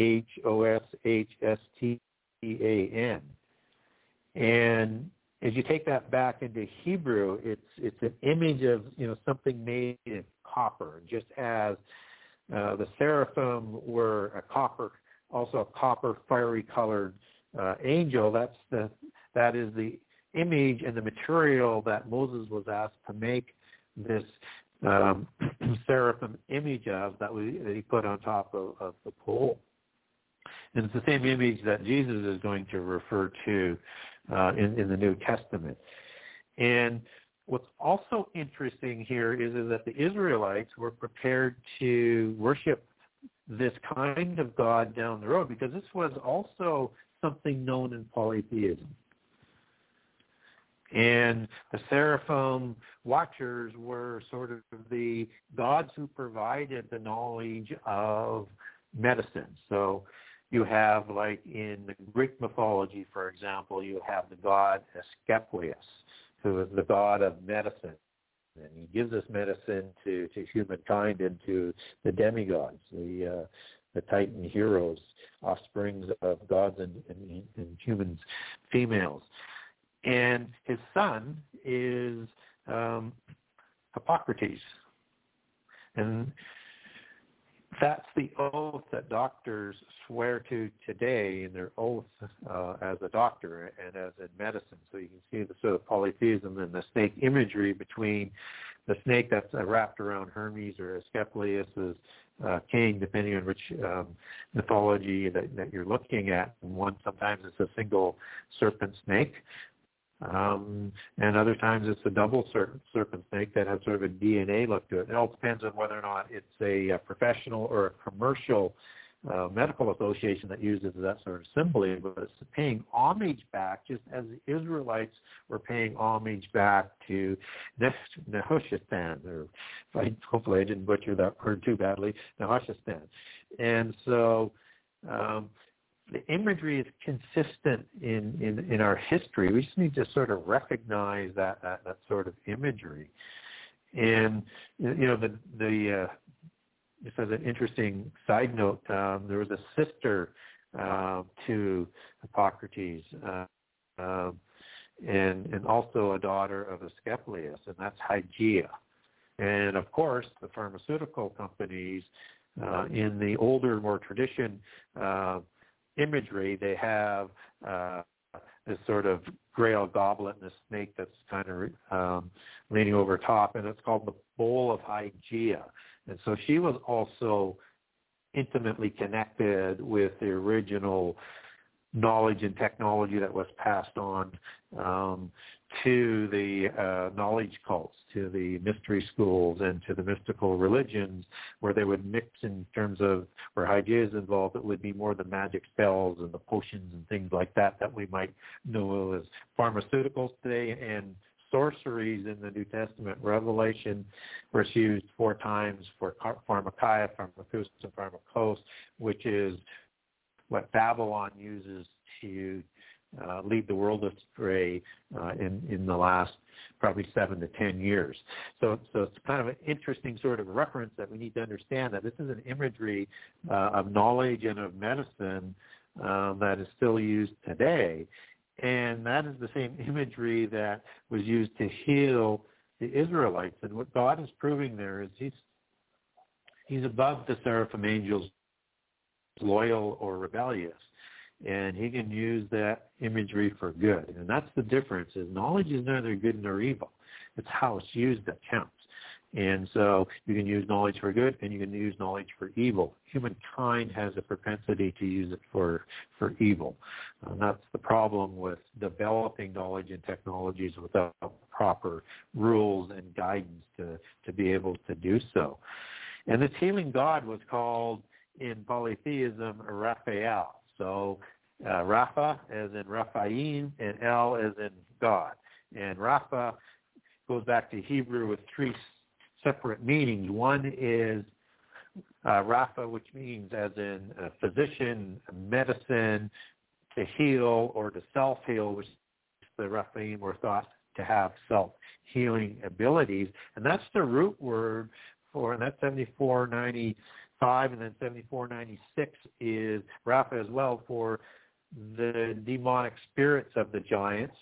Uh, the body, you know, after the body dies, the spirits don't go to sleep, and those are shays, demon spirits, words like that that have described um, these spiritual beings that descend from uh, from the body of those giants after they die. And then 7497 is Rapha for the tribe of giants and Raphaim for, for, for the plural. So again, everything is neatly sort of connected in there. And Raphael is also in the Apocrypha of the Old King James Version Bible is, is noted in a couple of those books as, as being a loyal angel. But there's also similar spelling names on the polytheist side.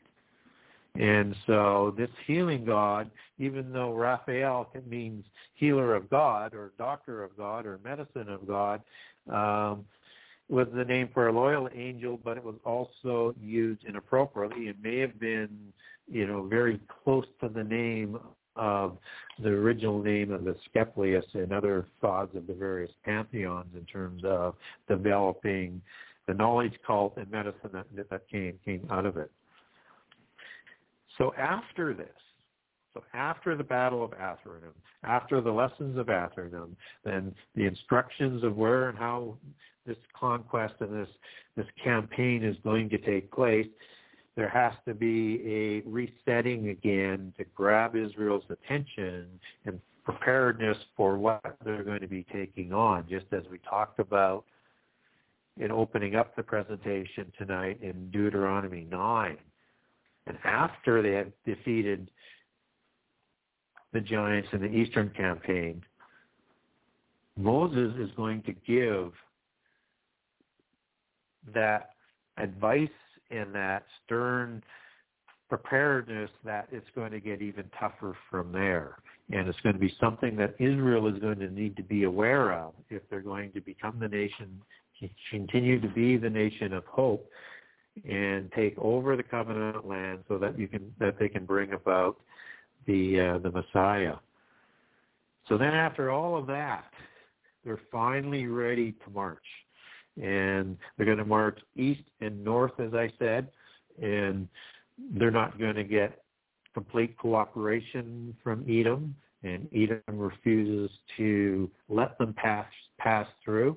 But Israel is now under the orders: you are not to attack Edom, you're not to attack Ammon, you're not to attack Moab, and you're to follow their sort of lead in terms of how they're going to receive you. So they're going to have to march even further along uh, into the south and then turn north from there.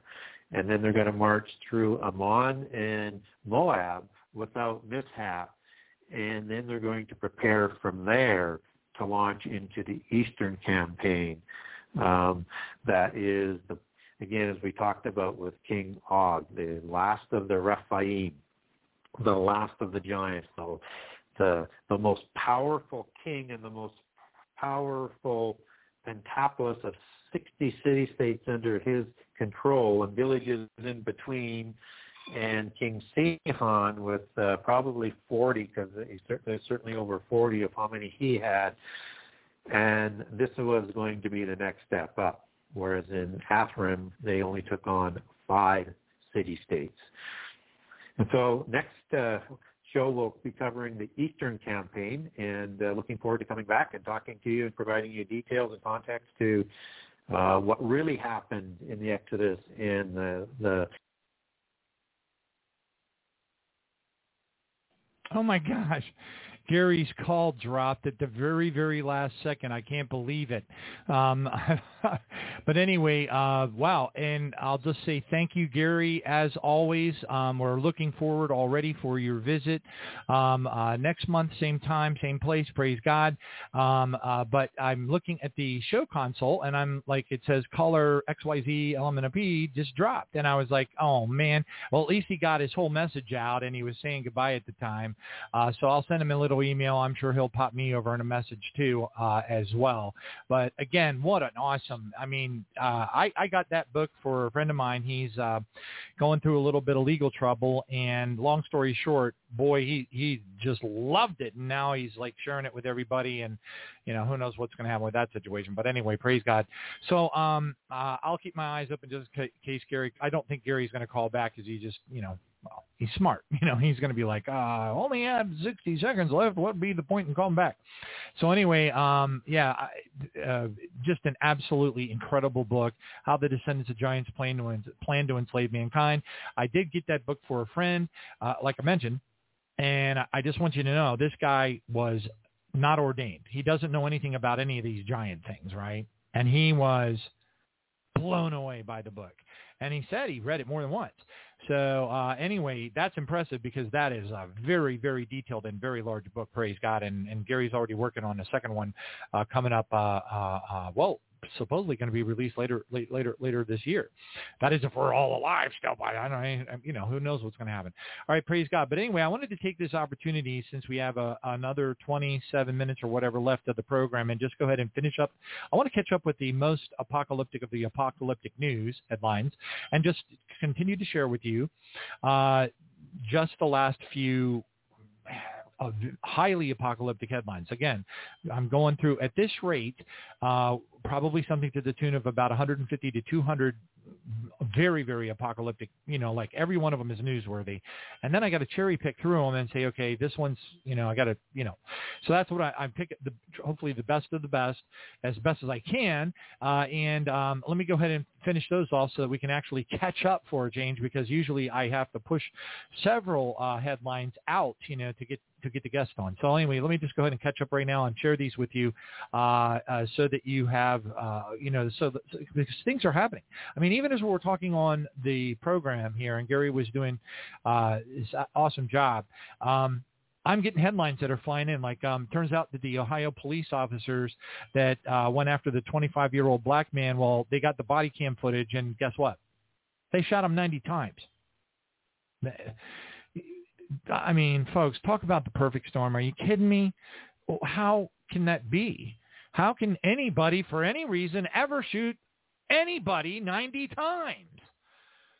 Oh, oh gosh. Anyway, so um, yeah, the reports just you can't go. It seems like you can't go 60 minutes anymore without some kind of, oh no, here comes another Black Lives Matter massive, out, you know, fires and Okay, I'll just be astonished if they don't, if there isn't a humongous outcry and massive protests over that. Uh, 90 times, please, come on.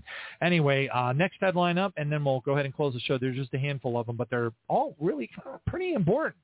Hallelujah. And uh, here we go. So here is uh, now, I, I, ended with this, but I'm going to repeat it once again. Never before seen microbes are trapped in glaciers and could spark new pandemics if released. Now, this is actually not a new concept. There have been movies that have been uh, made about this. This idea that a glacier melts and something spooky or creepy from whereversville comes out and it's either a monster or it's some kind of um, you know virus or something. Uh, so that that um, theme, that plot, is not new. So the question I would ask myself is: Is this a legitimate concern? And I mean, I can see where it could be a legitimate concern, hypothetically. Um, but anyway, I find it fascinating that this this has been released uh, on Living Science. I think it was one of the websites. Where, I think it was the origin, but it's also being parroted uh, all over the internet. Okay, because uh, the one the one that I have displayed in the show notes, which I still haven't put up on the website, so I got to get on the stick here. So file, save as, um, and save it as a PDF.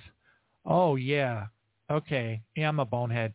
Yeah, I got to get this one saved out properly. But anyway, um, the uh, this is significant because if this is this could be a cover story for what we talked about earlier, the monkeypox, monkeypox at the Wuhan lab. Come on, I, you know I, when when the monkeypox original threat sort of thing bubbled up, I immediately went out and searched the history of monkeypox, realized that it really doesn't hurt anybody. Not really. there's no percentages of mortality, none of that. It's just ugly as heck and very, you know, it's painful. And um but, you know, it's not like this, you know, it's not like massively deadly. Okay, so anyway, so then and I, I even made a comment when it first came out. I'm talking about like when it first came out. I made a comment at, at, you know, immediately on the first show. I said, "What if they dorked around with this at Wuhan, you know, and did gain a function on it?" And now it turns out that the headlines are coming out and saying, "Yes, they did." Okay, so that's like, oh man.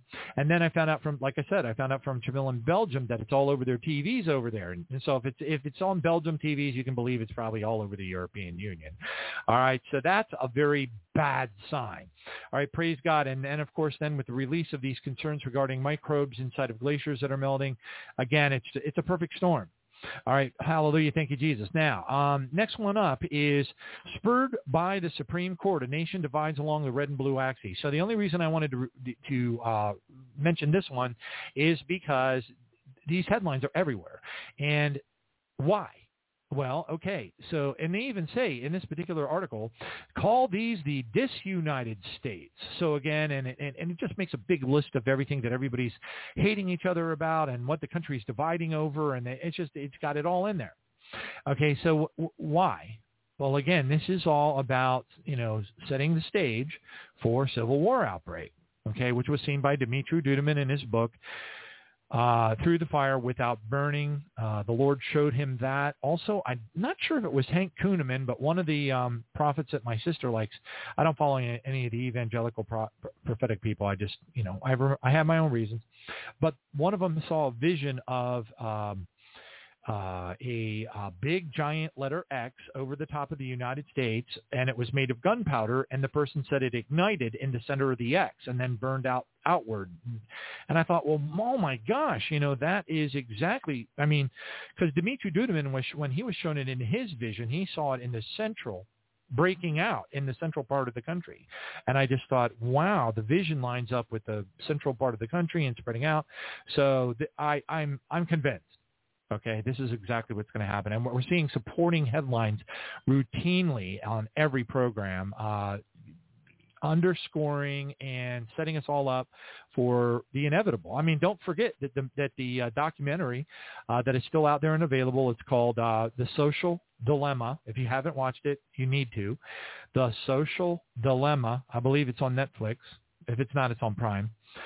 Search it find it, read it, listen, or, or watch it, and you will see uh, the computer scientists. They're no longer working for Google, uh, Facebook, um, YouTube, but these are the all of them. Uh, they were, you know, they all created artificial intelligence engines, and uh, they were exceedingly concerned because they knew that it was causing suicides in children and all these kind of things. And it went in front of front of a Senate subcommittee for investigation, and the Google uh, founding father of the engineering AI uh, group, uh, told the senator because now he's on a crusade to, to tour the world and let and warn everybody what's coming. And the senator said, "This scares the heck out of me. What, what do you think the end game is going to be?" And the guy said, "Civil war." You know, they did that documentary quite a while ago. I mean, you know, not not terribly long ago, but long long enough ago. The point is that everything is pointing. We're, that's it. It's queued up. It's teed up. It's definitely going to happen. Hallelujah! Thank you, Jesus. And then from there, what's next? Does that make this country vulnerable to World War III? Is that the time when the Tu-95 bombers are going to fly over Canada and start, you know, a little bit of payback, perhaps? All right. Hallelujah. Thank you, Jesus. Next one up. Charisma News reports evil on the rise. Requests for exorcism have reportedly been booming as the cultures or various cultures are dabbling in the occult. And this report is all one, another one of those that's all over the internet. Um, and um, uh, it's it's just been increasing exponentially, and we've been reporting on it. Praise God for well over ten years, but it's been increasing. That's the thing that's just so freaking no, anyway, so very end times, and we're, we're, you know, I said to somebody today, I think I forget who I was, I was chatting with, but I said, you know, it, the whole world is like a, a handful of end times people sitting on a toboggan, and they're all on fire, and the toboggan is like going down a really steep mountain at like you know an untold, I mean, just light speed, straight to hell, and there's like no stopping the toboggan. You know, and the only thing that could potentially throw a little bit of a monkey wrench in the WEFs and all these, you know, New World Order freaks and these elites and everything else would be the Trump thing. But then, like I said earlier, you know, well, if the prophecies, dreams, and visions that talk about might happen to Trump happens, wow, what a trigger event. And, and by the way, I found out that it was Alabama was the, uh, so thank you, Vera. Uh, she's the one who lives 800 miles north of the Beaver. Um, uh, anyway, so the, um, uh, she, she was saying it was, Ala, it was, so it was an Alabama college football game. So I don't know when it occurred. I don't know. I don't, like I said, I don't follow that stuff, but she spotted it and, you know, good for her. Praise God. Next one up. WorldNet Daily reports that Dutch farmers are furious as the government's plan to forcibly close farms. Did you hear that? Now, this is no small thing, folks. Um, if you were looking at the photographs that are going that go with these articles. There's one from WorldNet Daily, uh, that they and they're parroting it from Zero Hedge, which is awesome. And then um, there's another report uh, from another news source, and um, one of them refers to it as Dutch farmers. The other one says farmers in the Netherlands. But the photograph of these farmers protesting there's got to be, I don't know, I'm looking at this, I'm estimating maybe 5,000 or more tractors that are sh- shutting down freeways in this protest. I, it's just a sheer number. As far as the eye can see, I, I, I am, I'm not joking you. I'm not exaggerating. I'm looking at this photograph, and it is literally as far as the eye can see. And to the best of my estimate, it appears to be one, two, three, four, five, six, a six-lane highway completely jam-packed with tractors as far as the eye can see. Just, just the sheer number indicates that this is absolutely cataclysmic. But they're being shut down. Uh, again, you know, toboggan on fire going, you know, I'm actually kind of like thinking about Clark in the movie, you know, Christmas Vacation right now, going down on his uh, super high speed, uh, polished um, um, uh, saucer. Anyway, praise God. Next one up. WorldNet Daily. Chinese and Russian navies circle Japan in a show of force. So China and Russia. Boy, that speaks volumes. And the very fact that they circled Japan so that, you know, it's almost like this indicates to me that even though Putin has from day one said, I'm going in to wipe out the Nazis, no matter what it takes, I'm getting rid of the Nazis. And he's always, you know, the people from Donbass and Donetsk, Mariupol, he gets them out of there. He brings them into Russia if if if they want, um, and a lot of times they do want. So of course the lies from the Western media suggest that they have these corridors, you know, and people are going, you know, Ukrainians are going the other direction, which is that's a lie. Okay, that is not how it goes. It, Russia, what Russia does is they get get everybody out of town, and then the Nazis will grab um, you know, people from Donbass, the Russian-speaking uh, Ukrainian folks, they will grab them by 20 or 30 at a time, and they will throw them into buildings. They will tie them up, and they use them as human shields, and then they murder them. And they've been murdering the Russian-speaking Ukrainians now for since uh, since the whole Crimea thing. I mean, mass murder. They they were doing it before that, but I mean, it just went out of control. And then Putin said, "Enough is enough. I'm done with it." The problem is that their provocations are really pissing them off. And that's somebody you don't want to piss off because when he says he's going to do something, he does it. He may be one of the last honest people on the entire earth. And there's a lot of people out there that are experts on Russia that say that that is actually the case. I don't know his history. I don't care if and if he's supportive of Stalin, then that's shame on him because Stalin was a mass murderer. But at the end of the day, what we're being told is an absolute flat-out lie from the Western media. It's a narrative, and they're using it to provoke Russia and China into starting World War III because that is their end game. They want to destroy this country, and they want to use those countries to do it.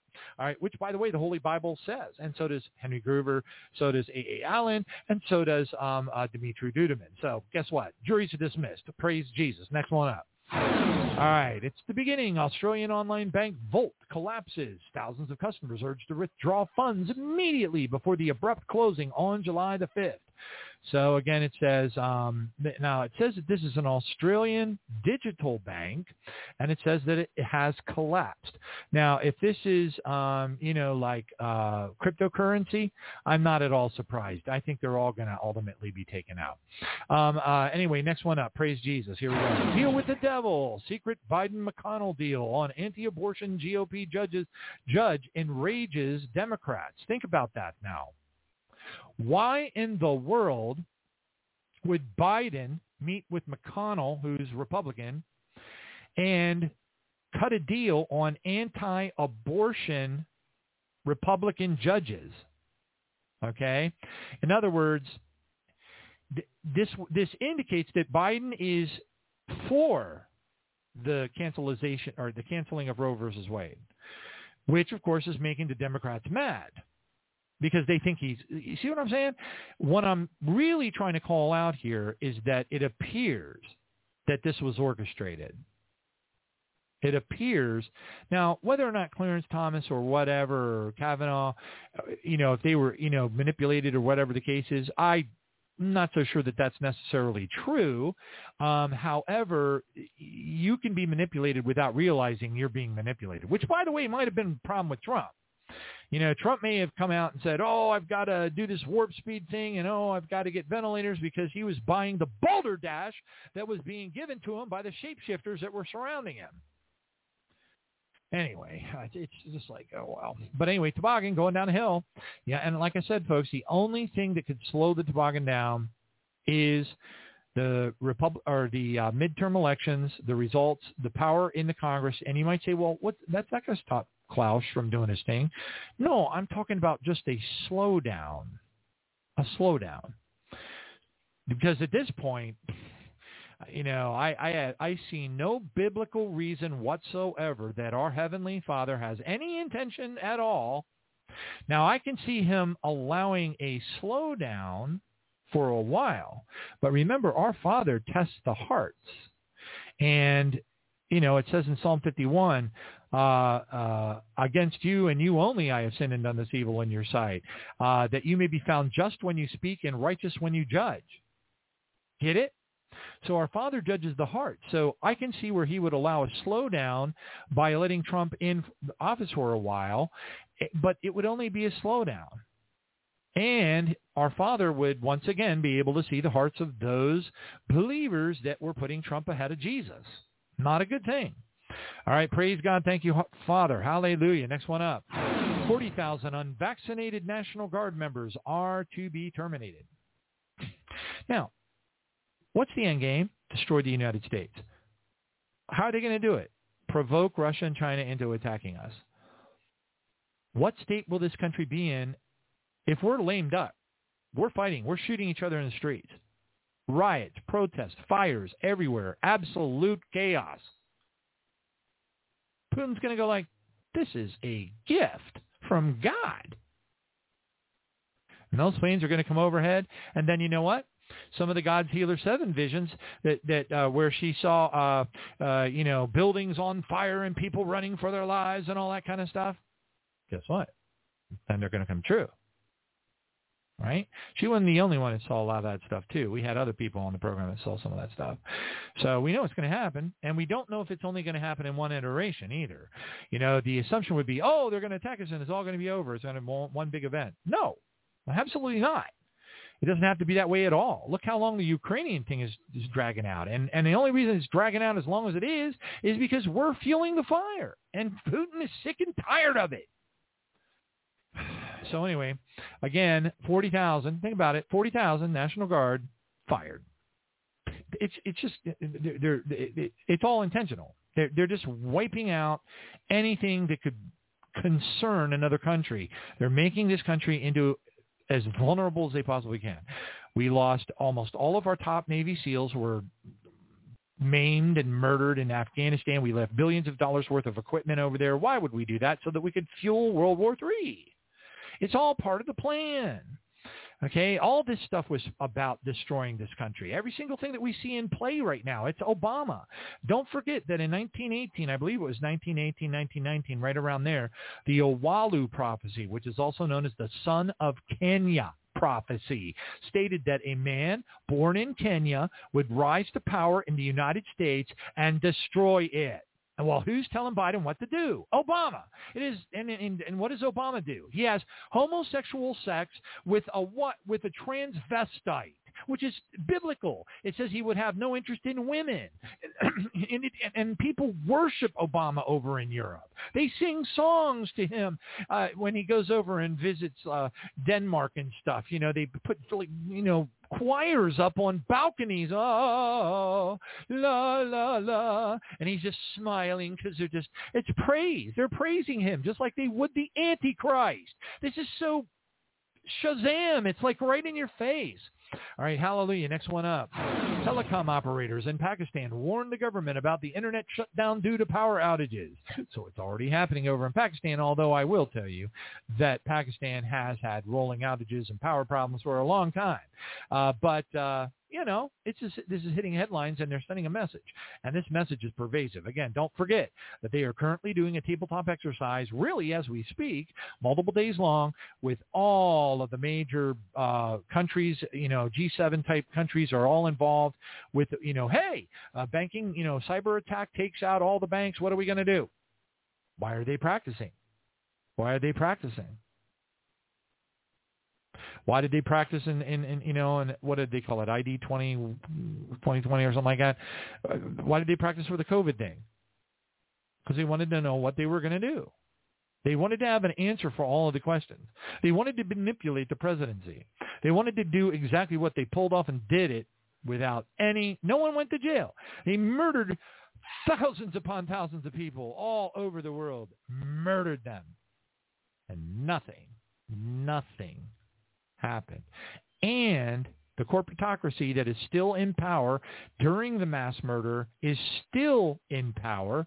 And now they're having little babies get vaccinated. And they're telling everybody another COVID thing is coming out, which, by the way, is the next headline news from the most lyingest news uh, place in the entire world, Yahoo News. If you want to get lied to, that's where you want to go. But but if you also have the discernment to be able to look at their stuff and know that they are the king of the hill as far as telling everybody what satanic thing is coming up next, then, you know, turn on your discernment and go read it because you you'll pretty much find out what they're planning on doing to us. And it says the worst version of COVID is spreading. Did you hear that? The worst version, folks.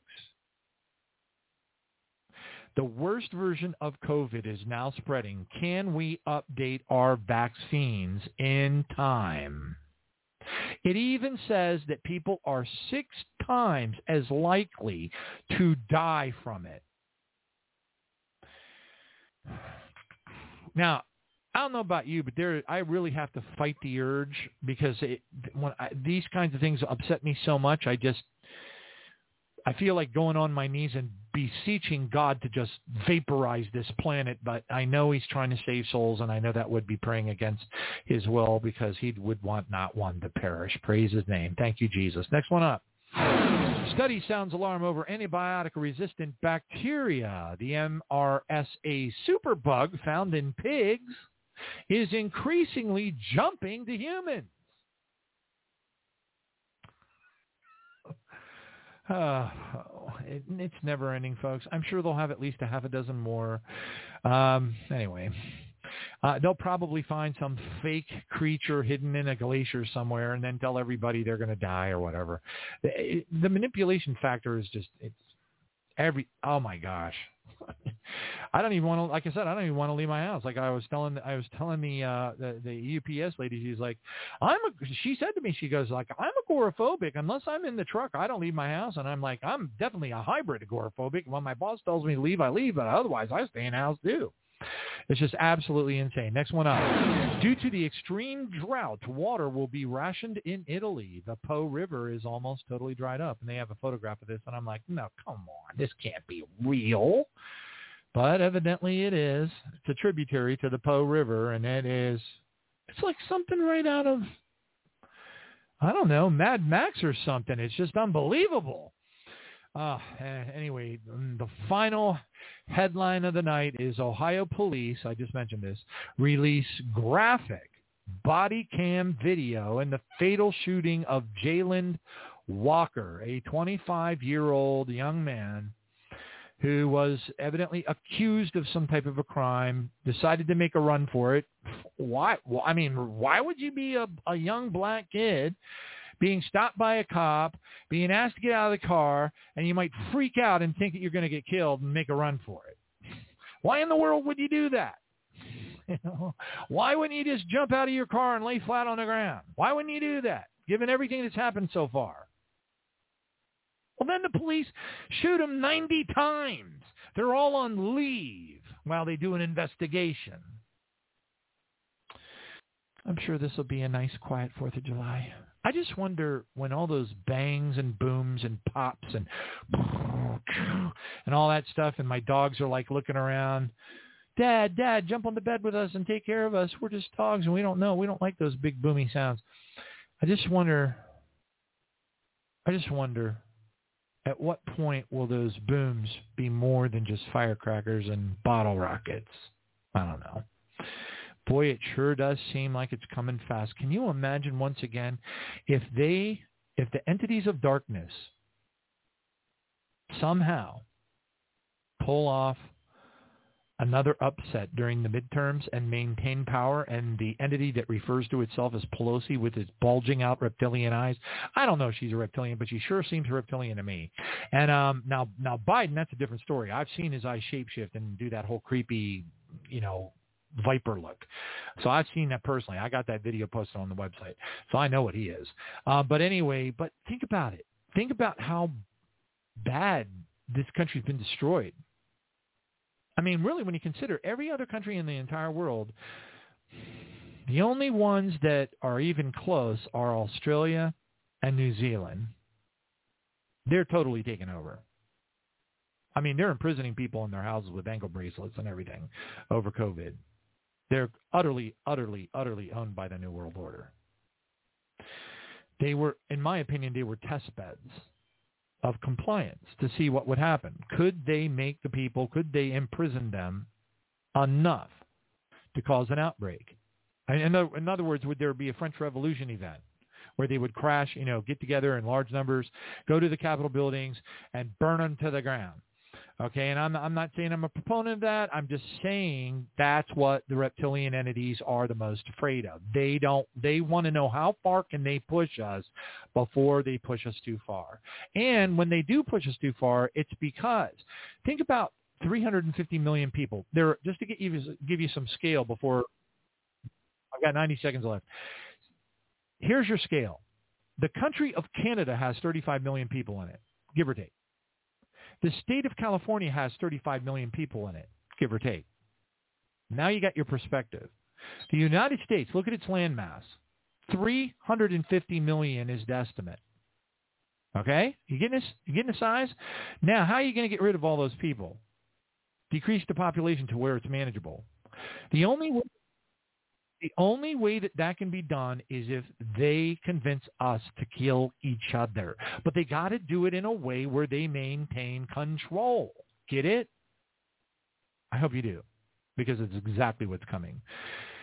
Dear Heavenly Father, we praise you and we thank you for the opportunity to be a part of this. We pray that you will lead us, draw us into the secret place of the Most High, Father, and not, please, in Jesus' name, do not leave a single one of us to miss that barley harvest when it comes. And help us to be as productive as we can to touch other people's lives with the love, kindness, and compassion of our Lord Jesus while there's still time.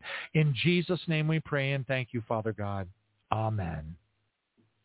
We'll see you Wednesday night, 7 p.m., Lord willing. Lord, come you with repentant hearts. We seek you with all our might. Sinners at the mercy of grace, redeemed we are by your embrace. Praise his holy name.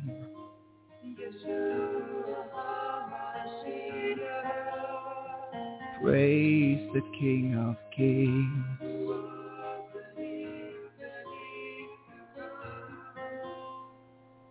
When will your coming be? When will your trumpet sound for me? For you we will endure until you come back for your bride to set her free.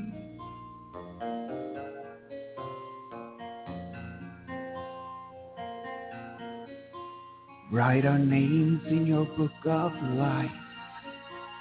We are cleansed through your holy sacrifice as we lift your name on high. Renew our mind, renew our soul, remove the scars from our past and deem us righteous. We rebuke all deceptive lies. When will your coming be? When will your trumpet sound for me? Till then we will endure. We are the branches on the living tree. When will your coming be? When will your trumpet sound for me?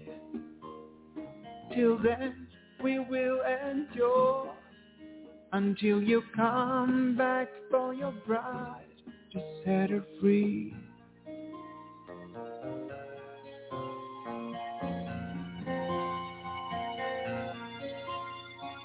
Watch us as we trim our wicks. I shall lift my obedient children to the clouds, for they shall see my glory.